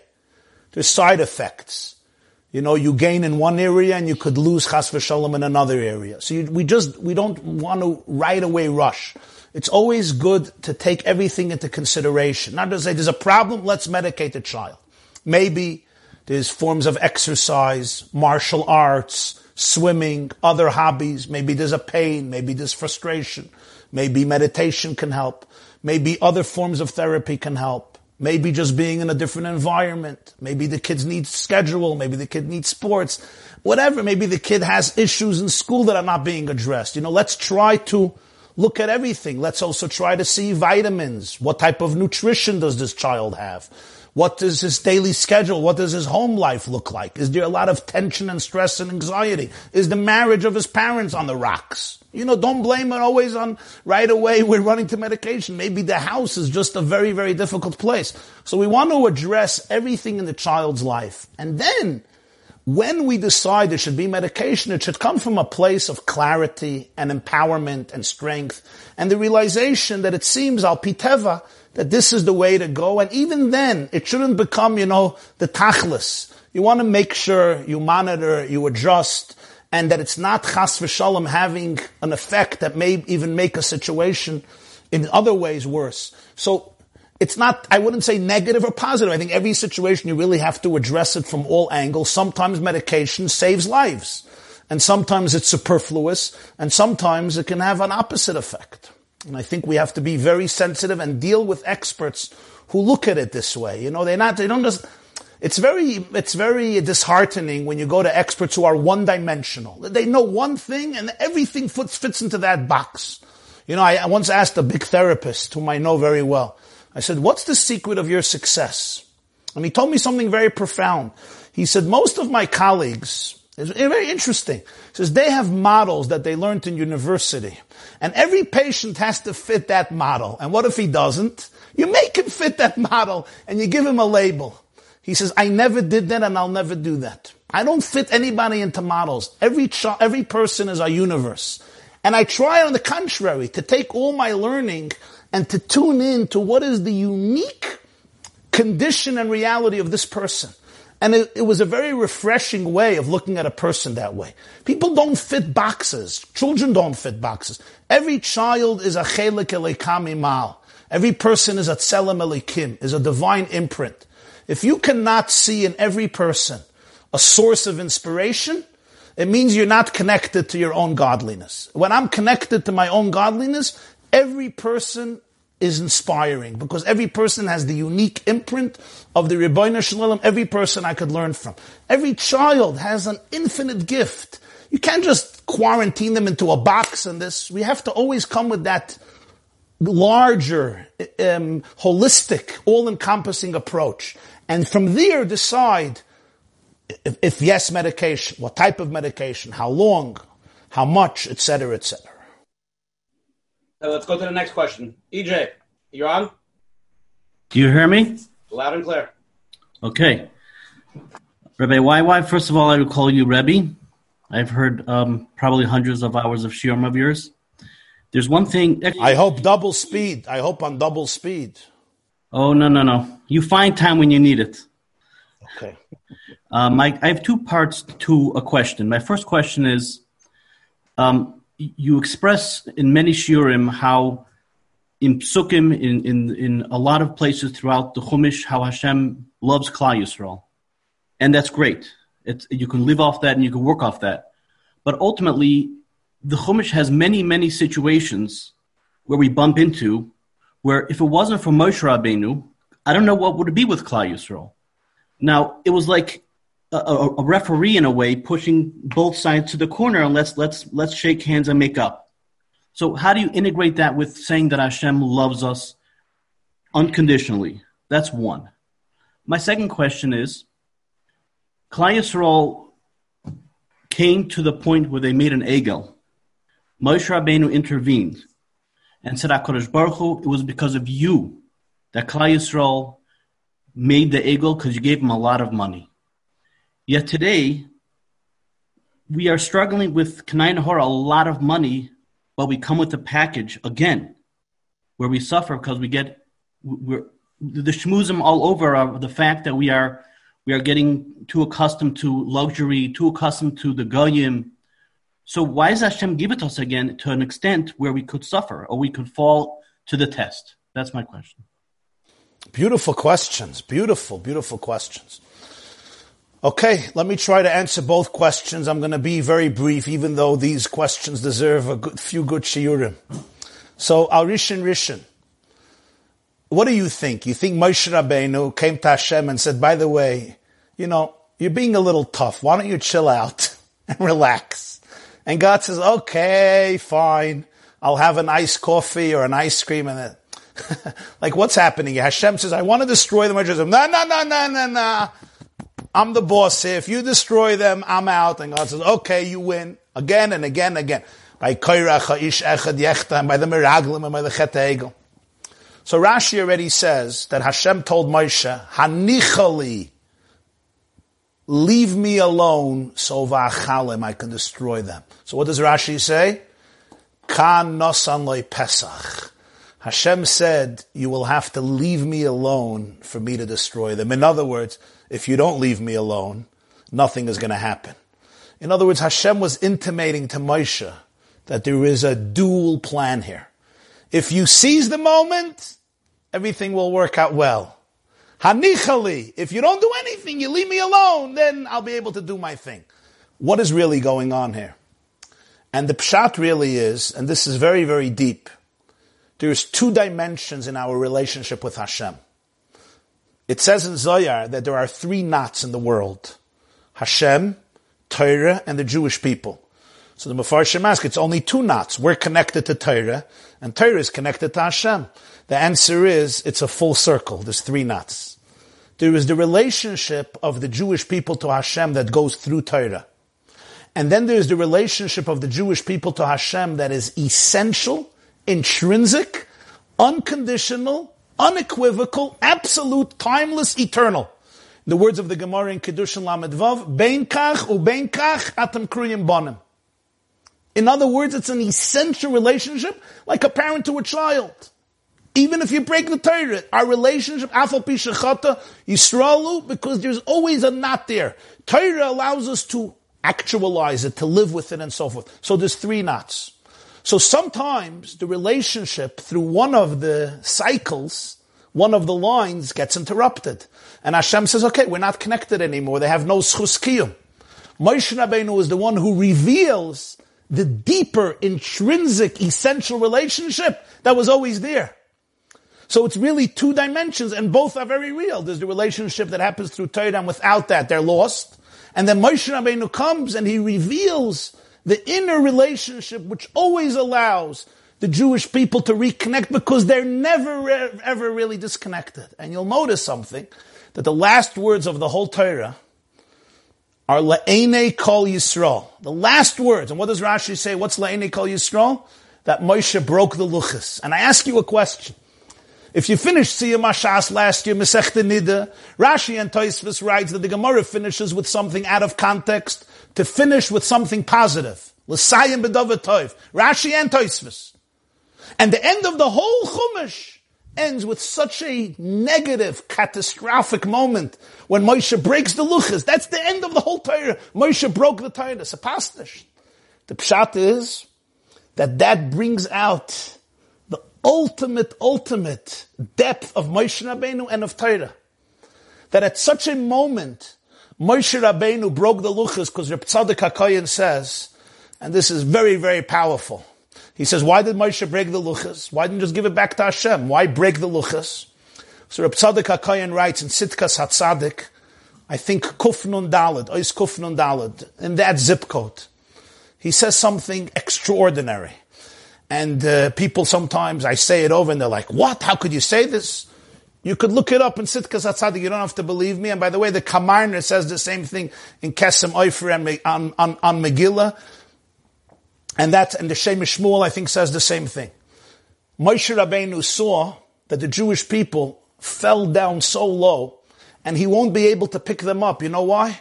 Because he was on the mountain. In order to pick people up, you have to be in their space so you can empathize with them. You could relate to them and then help them get up. But he was all the way on top. Hashem said, Lechreid. You have to go down to pick them up. So what did he do? He broke the luchas. The Gemara says in Shabbos, Tafkuf uh, Dalit, people just learned it a very little while ago, Hameshaber Kalim B'chamasoi, Hareyu Koivid Somebody who breaks vessels when they're angry, it's a form of Avodah Zarah.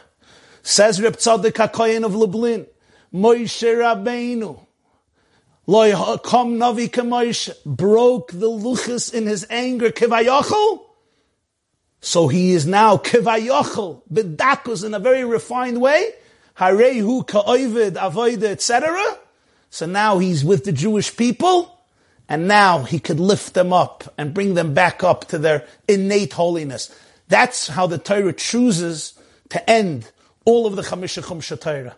So both dimensions are very, very real and very authentic. It's part of the plan. It's part of the relationship. And both are critical to emphasize at every stage, every stage in Jewish history. The last point I want to say to you is about prosperity. Listen. What should I tell you? I, I am a big chassid of the Jew. we all are, but I'm a very big chassid of the Jewish people. I think that the Jewish people are amazing, incredible, beyond what anybody imagines. And I'll tell you why. When was the last time Hashem spoke to us, you know? he spoke to us 3,300 years ago. he told us to put on tefillin, to eat kosher, to celebrate Shabbos, not to eat on Yom Kippur, and another 610 mitzvahs that he told us. Then for a few hundred years, he spoke to us through prophets. It's been around two and a half thousand years. He stopped talking to us. And most of that time, we endured tremendous suffering. And look where we are today. You have Yidden who are stolz. All the questions here. I want to speak to Hashem. How do you speak to Hashem? I'm not speaking enough. I'm speaking too much. How do I give a deeper relationship? Thousands of years later, Jews are still Jews. They're trying to grow. They're trying to be better. They're trying to make a Kiddushim Shemayim, each one in their own way. This is an incredible, incredible nation. Huh? 12 o'clock at night, yeah. I believe Hashem gave us prosperity in this generation because we were tested with every type of nisayan in the world. And in this generation, Hashem says, you know what?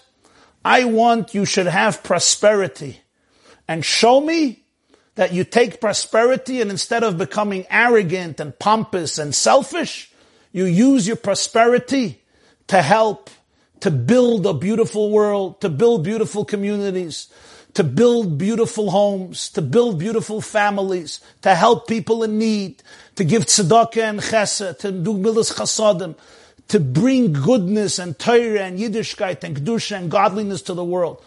Do some of us make mistakes? Of course. Are some of us uh, pompous and arrogant? Uh, probably uh, two or three people. Do some of us mis- misuse our money? Of course. Should we try to mend our ways? Of course. But generally speaking, I spoke to uh, somebody who's uh, a Jew, and he made a few billion dollars. And I asked him, "Why do you want to make? Why do you make? Why do you? Why are you so ambitious to make so much money?" And in a moment of vulnerability, he said, it's a good question. And if I look deep, deep down into myself, he said, I like to have money.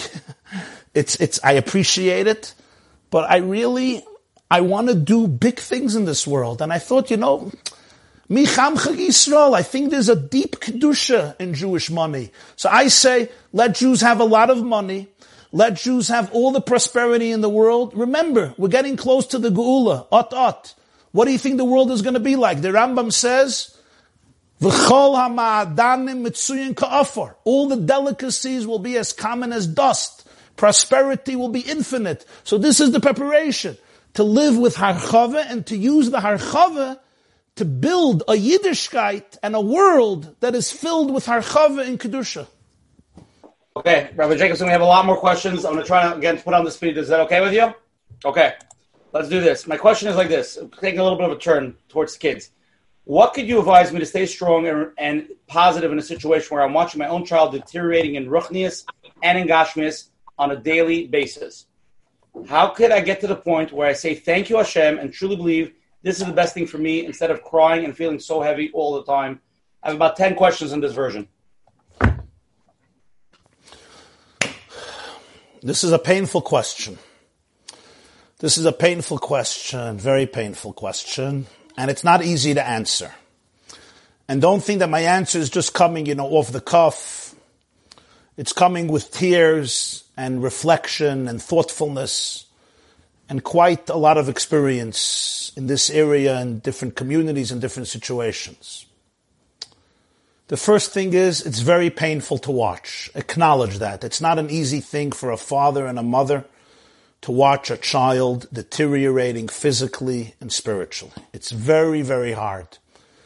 and give yourself a standing ovation, and I'm giving you for maintaining balance, perspective, love, equilibrium, and not allowing it to just overwhelm you and put you in the dumps emotionally. That's number one. Give yourself a standing ovation because you're going through a lot. This is a big test that many parents have today. As they say, from the best of mishpuchas, from the best families.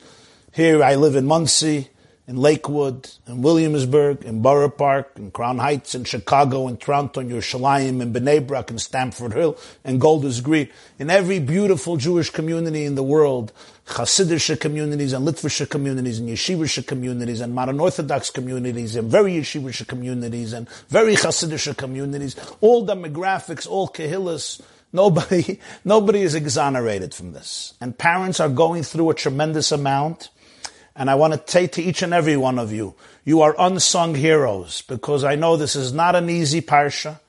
And a lot of you are doing amazing things with this test that you did not imagine would be part of your life when these cute little angels are being born. A few pieces of advice. The first thing is, it's extremely important not to detach from your child. Emotionally, it's sometimes easy to detach. You're not my son. Get out of my house. Go find a life. Now, sometimes it's important for the child to get out of the house, get a job, become independent. But never chas v'shalom, expulsion, sever the cords. You're not part of our family. You're a busha for our family. These children need you more than any other child, or at least as much as any other child. You hold on to that bond. You don't sever cords. You don't, because the pain of losing your relationship with a child is more painful than anything else in the world. Listen to what I'm saying. And I know there are people who say, they're not, disown them.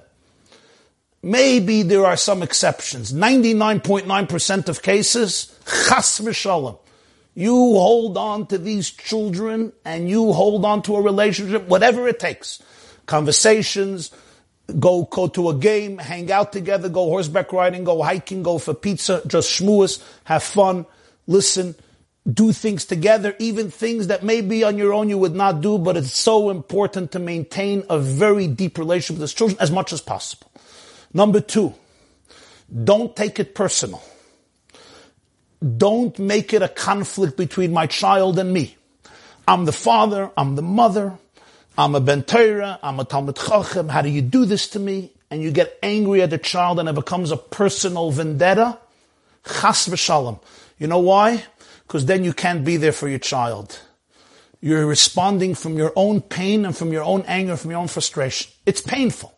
And it's important to have people to speak to. You could cry, you could cry to Hashem, you could cry to your spouse. It's important that the spouses should talk about these things very open and vulnerable and they should be able to share with each other. But remember, these children don't belong to you. They belong to Hashem. Hashem gave you these diamonds as a pikadon to nurture them, love them, polish them, educate them, and help them. It's not personal. I'm a shliach of the Ribbono Shel Olam. He gave me this neshama to be able to love it, embrace it, help it, polish it, and make it blossom. That's my role. And in every situation, I'm going to find a way to bring in light into this situation. Don't come from a place of helplessness and despair. Every day is a new day and ask yourself, what is my mission today when it comes to this child? And try to follow it and never give up hope. You gotta believe in the infinite light and godliness of each one of these children. Next, don't allow social conformity to dictate behavior. So pasnisht, if he comes here, if he comes to the simcha, if he comes to the bar mitzvah, if I take him out of this school and put him in this school, what are they going to say? What are the shatchanim going to say? What are the neighbors going to say? Such a beautiful family. Uh, all my kids made a a mashas. How can I? T- don't live in that space. Too much pressure. It's a fake world. They don't even care about you. You gotta do what's good for your child's soul. Don't sell him and don't sacrifice him on the altar of social conformity. Next, depends where your child is in life. Sometimes discipline is the best thing for him. He needs a structure, he needs a discipline, and that's the healthiest thing for him. Sometimes it's stage four, spiritual cancer. And then you have to readjust. You have to know where your child is in the levels of deterioration. Because it mamish depends how old he is or she is and where they are in their deterioration because the approach may be opposite in different ways. Finally, don't be afraid of being a parent. Children need parents. And parents are there to create guidelines and laws and structures that are helpful for the children. Again, depends what age they are and depends where they are in life. So every situation is very, very different. But these are some guidelines and principles that may be somewhat helpful. Beautiful, Rabbi Jacobson. Really beautiful. Let's take the next live question over here. We have about five more live questions, and we have about 75 more questions. We can't cover all of them. We're going to try to cover as much as we could, okay? okay. Um, Shalom Rabbi Jacobson. Um, it's been I really appreciated your wisdom tonight. It's been very appreciated. Um, my question goes back to your earlier words about Avaselam Avticha, the Rebbeinu loves us. My my question basically is that um, the implication seems to be that even if we don't keep up our side of the deal uh, up up to par at least, um, he still wants a relationship with us, and and it doesn't. We have a psukim of Lamli Hashem. I don't want Lamli Chatzera. The Rambam writes in Hilchos Tshuva. If you don't do a proper tshuva, the Rebbeinu takes your your tefillas and he rips them up. The Rebbeinu takes your mitzvahs. He says, "I don't want them." How do we square that with your, your message that you're that's resounding that the Rebbeinu wants that ava, and even if you don't, even if you're not doing everything you should be doing, the still wants a relationship with us. Yeah. If you look through every Navi, Yeshaya, Yirmiyah, Yecheskel, Amos, Tzvanya, Chagai, Zechariah, Malachi, including the Nevi'im we're reading now in the Tlosa de Puranissa, there are such sharp words, Oigevalt, Oigevalt. Never mind the Teichich of Kisave and the Teichich of Bechokoisa. But you'll see, at the end of every single Nevuah, either after one Perek or three Prokim or five Prokim, there'll always be a message. Va'av gam zois be'eretz oiveyem loy ma'astim v'loy ga'altim la'hofer l'chaloisa. After everything said and done, as the Chazal say, chitzai kolin behem einam kolin. My arrows will end. They will never ever be obliterated. Why not? Why not? At some point, it's a breaking point. They call it the tipping point. You know what I mean? It's over.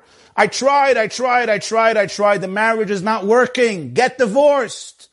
So the Navi says, Aye sefer krisis imchem. There's no divorce. The Zoyar says, Loi ma'astim loi ga'altim lahafiroisam lechaloisim. The Zoyar lekalosam ksiv. He says, I am in love with them. The Maharal of Prague in Tiferes Yisrael, I think Perik Yud Aleph, or Netzach, Netzach Yisrael, Perik Yud Aleph says, why is there no biography for Avram Avinu to explain why Hashem chose him? Noach, is a biography. V'noach motzachei. Noach is tzaddik. Moshe Rabbeinu, there's a little biography. He saved people in three situations. Every person Hashem chose, epis a biography. Tell me Avram was a good guy, a tzaddik. Nothing. Vayayim Hashem al Avram lech lecha. Why Avram? The Torah is silent. You know what the Mar- a Ramban's question. You know what the Maharal's answer is? If there would be a biography of how good Avram Avinu is, you would think that's the condition of why you're a Jew. So if I don't live up to those standards, I'm not. Hashem says no. The relationship is essential because it's atzmi ba'atzmi. It's my essence is one with your essence.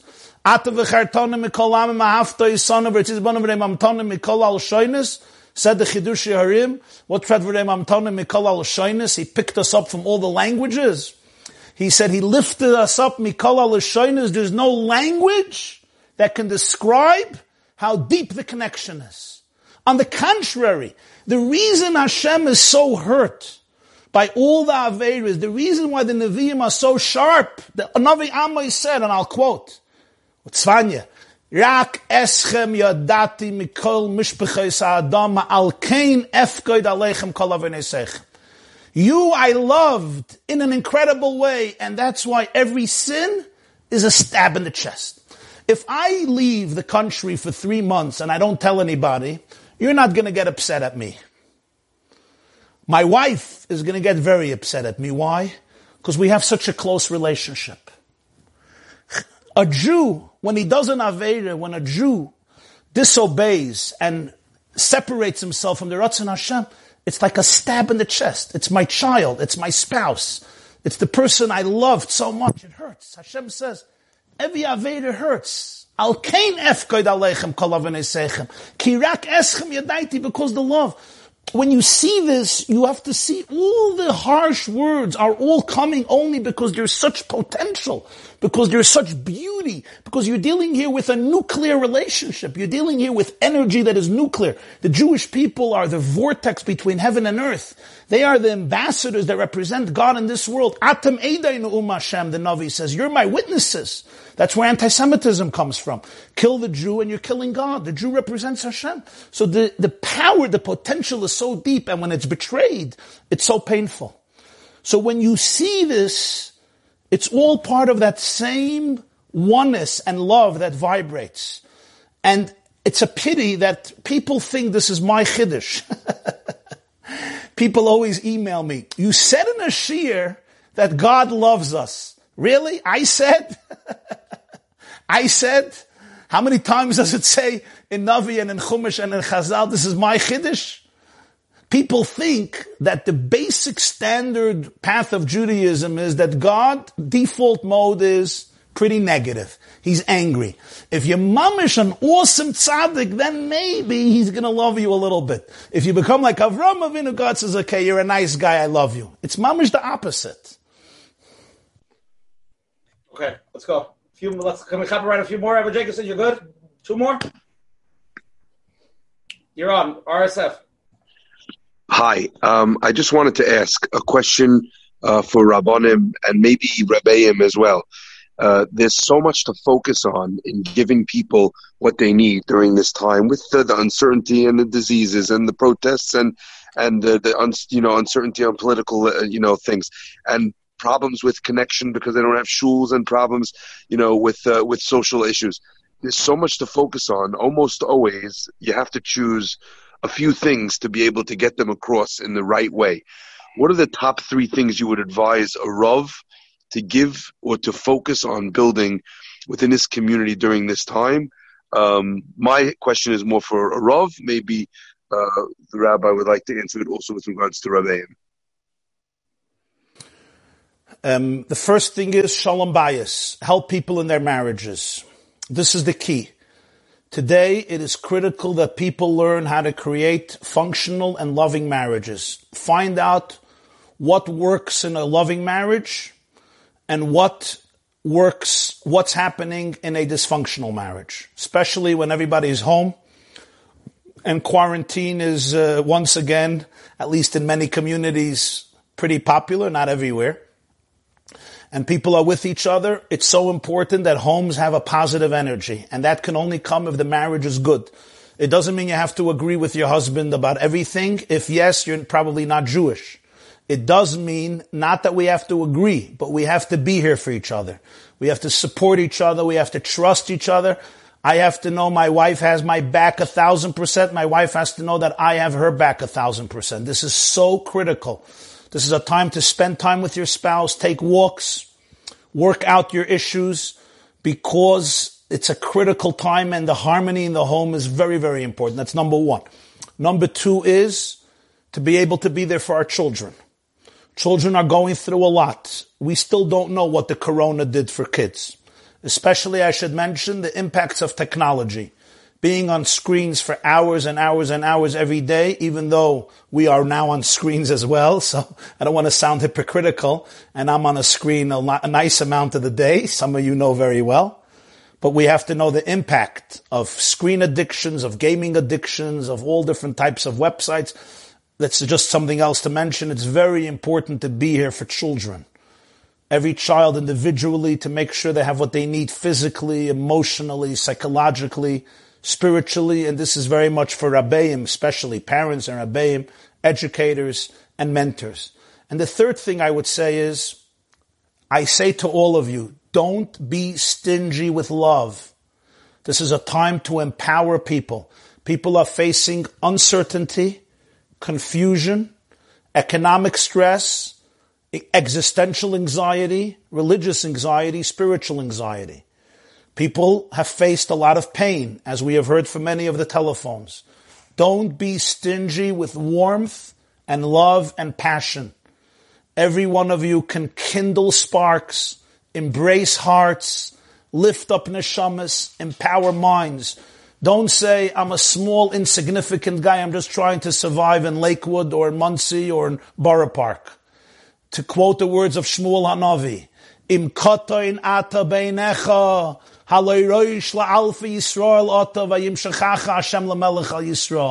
in your eyes, you may be insignificant and inconsequential. In the Ribono Shel Olam's eyes, you're a prince, you're an ambassador, you're a leader, you're a king. You have unbelievable koiches. I say today, everybody has a shlichus today to empower people in every conceivable way that you can. Be creative with your love and not stingy. Beautiful, Rabbi Jacobson. Let's take one more question, and then afterwards we'll go to closing. When is Tikkun Chatzos? Eh, 132. Shani, you're on. Hi, thank you so much. It's really nice so far. Um, okay, so I'm 19 years old and I still live with my parents in their house. Um, and for the past like bunch years of my life, I was real. I'm really depressed and have a hard time. Um, so far, I found the uh, so far I found the approach of like um, medication, therapy, and everything through the years. Um, right now, I just feel like I'm still depressed and I feel stuck. And I feel like the things I have to do for myself might hurt the people around me. How do I balance that for myself and like hurting my parents or making the people around me like upset and why why doing what you need is going to hurt people? What what what do you need that can hurt people? I'm just trying to understand. Um moving out of my parents house um maybe taking being a little selfish here and there not helping out not giving as much just because i feel like i need to do things for myself. Okay as long as you're being guided by somebody who wants you to be successful and somebody who's wise and kind and perceptive and respects the relationship between parents and children, then you don't have to worry about it. Every person must first and foremost take care of themselves, not because we believe in selfishness, but because if I'm a shmata, I won't be able to help anybody. In order for me to be able, imagine a Hatzalah driver, he's driving his ambulance to the hospital, taking the patient, the, the, the patient to the hospital, and there's no gas. And he says, oh, I don't have time to fill up my gas tank with gas. I'm busy saving lives. If you don't have gas in your vehicle, you're not going to be able to save lives. If I don't have self-esteem, if I'm not happy with myself, I'm not going to be able to give to anybody. All, all I'll give is out of misery and guilt. So investing in yourself is not selfish. Investing in yourself is building a powerhouse of somebody who'll be able to give and give and give more. Don't see it as a contradiction. Just make sure you're being guided by somebody who really cares for you, who wants you to be successful, who wants you to have a good relationship with your family, and doesn't have some strange ideas about separating you from your family, unless it's necessary, if it's very abusive, but it doesn't sound like it. And then the time you're investing in yourself, figuring out your life, becoming independent, taking responsibility, believing in yourself, that's not selfish. That's things that are going to help you come back with more vigor and more clarity. But make sure you're getting guidance from people or a person who really wants to see you thrive and is not just busy, you know, talking negatively about this one or that one, but really wants to see you shine. Beautiful, Rabbi Jacobson. Okay, let's go to closing now. We'll say some closing remarks. I want to first again thank Rabbi Yosef Jacobson, Rabbi YY for coming on tonight and giving us so much chizuk and some chaim. Tonight, I have to be honest with you, I, we never had so many live questions. It was nonstop. I, I'm sorry for all the people that wanted to ask and are on the waiting list and people that emailed questions we didn't get to. Rabbi Jacobson, uh, let me know when you're available. You got to come back for round two. We, we, we didn't come. Hashem. Thank you. Thank you for the schus.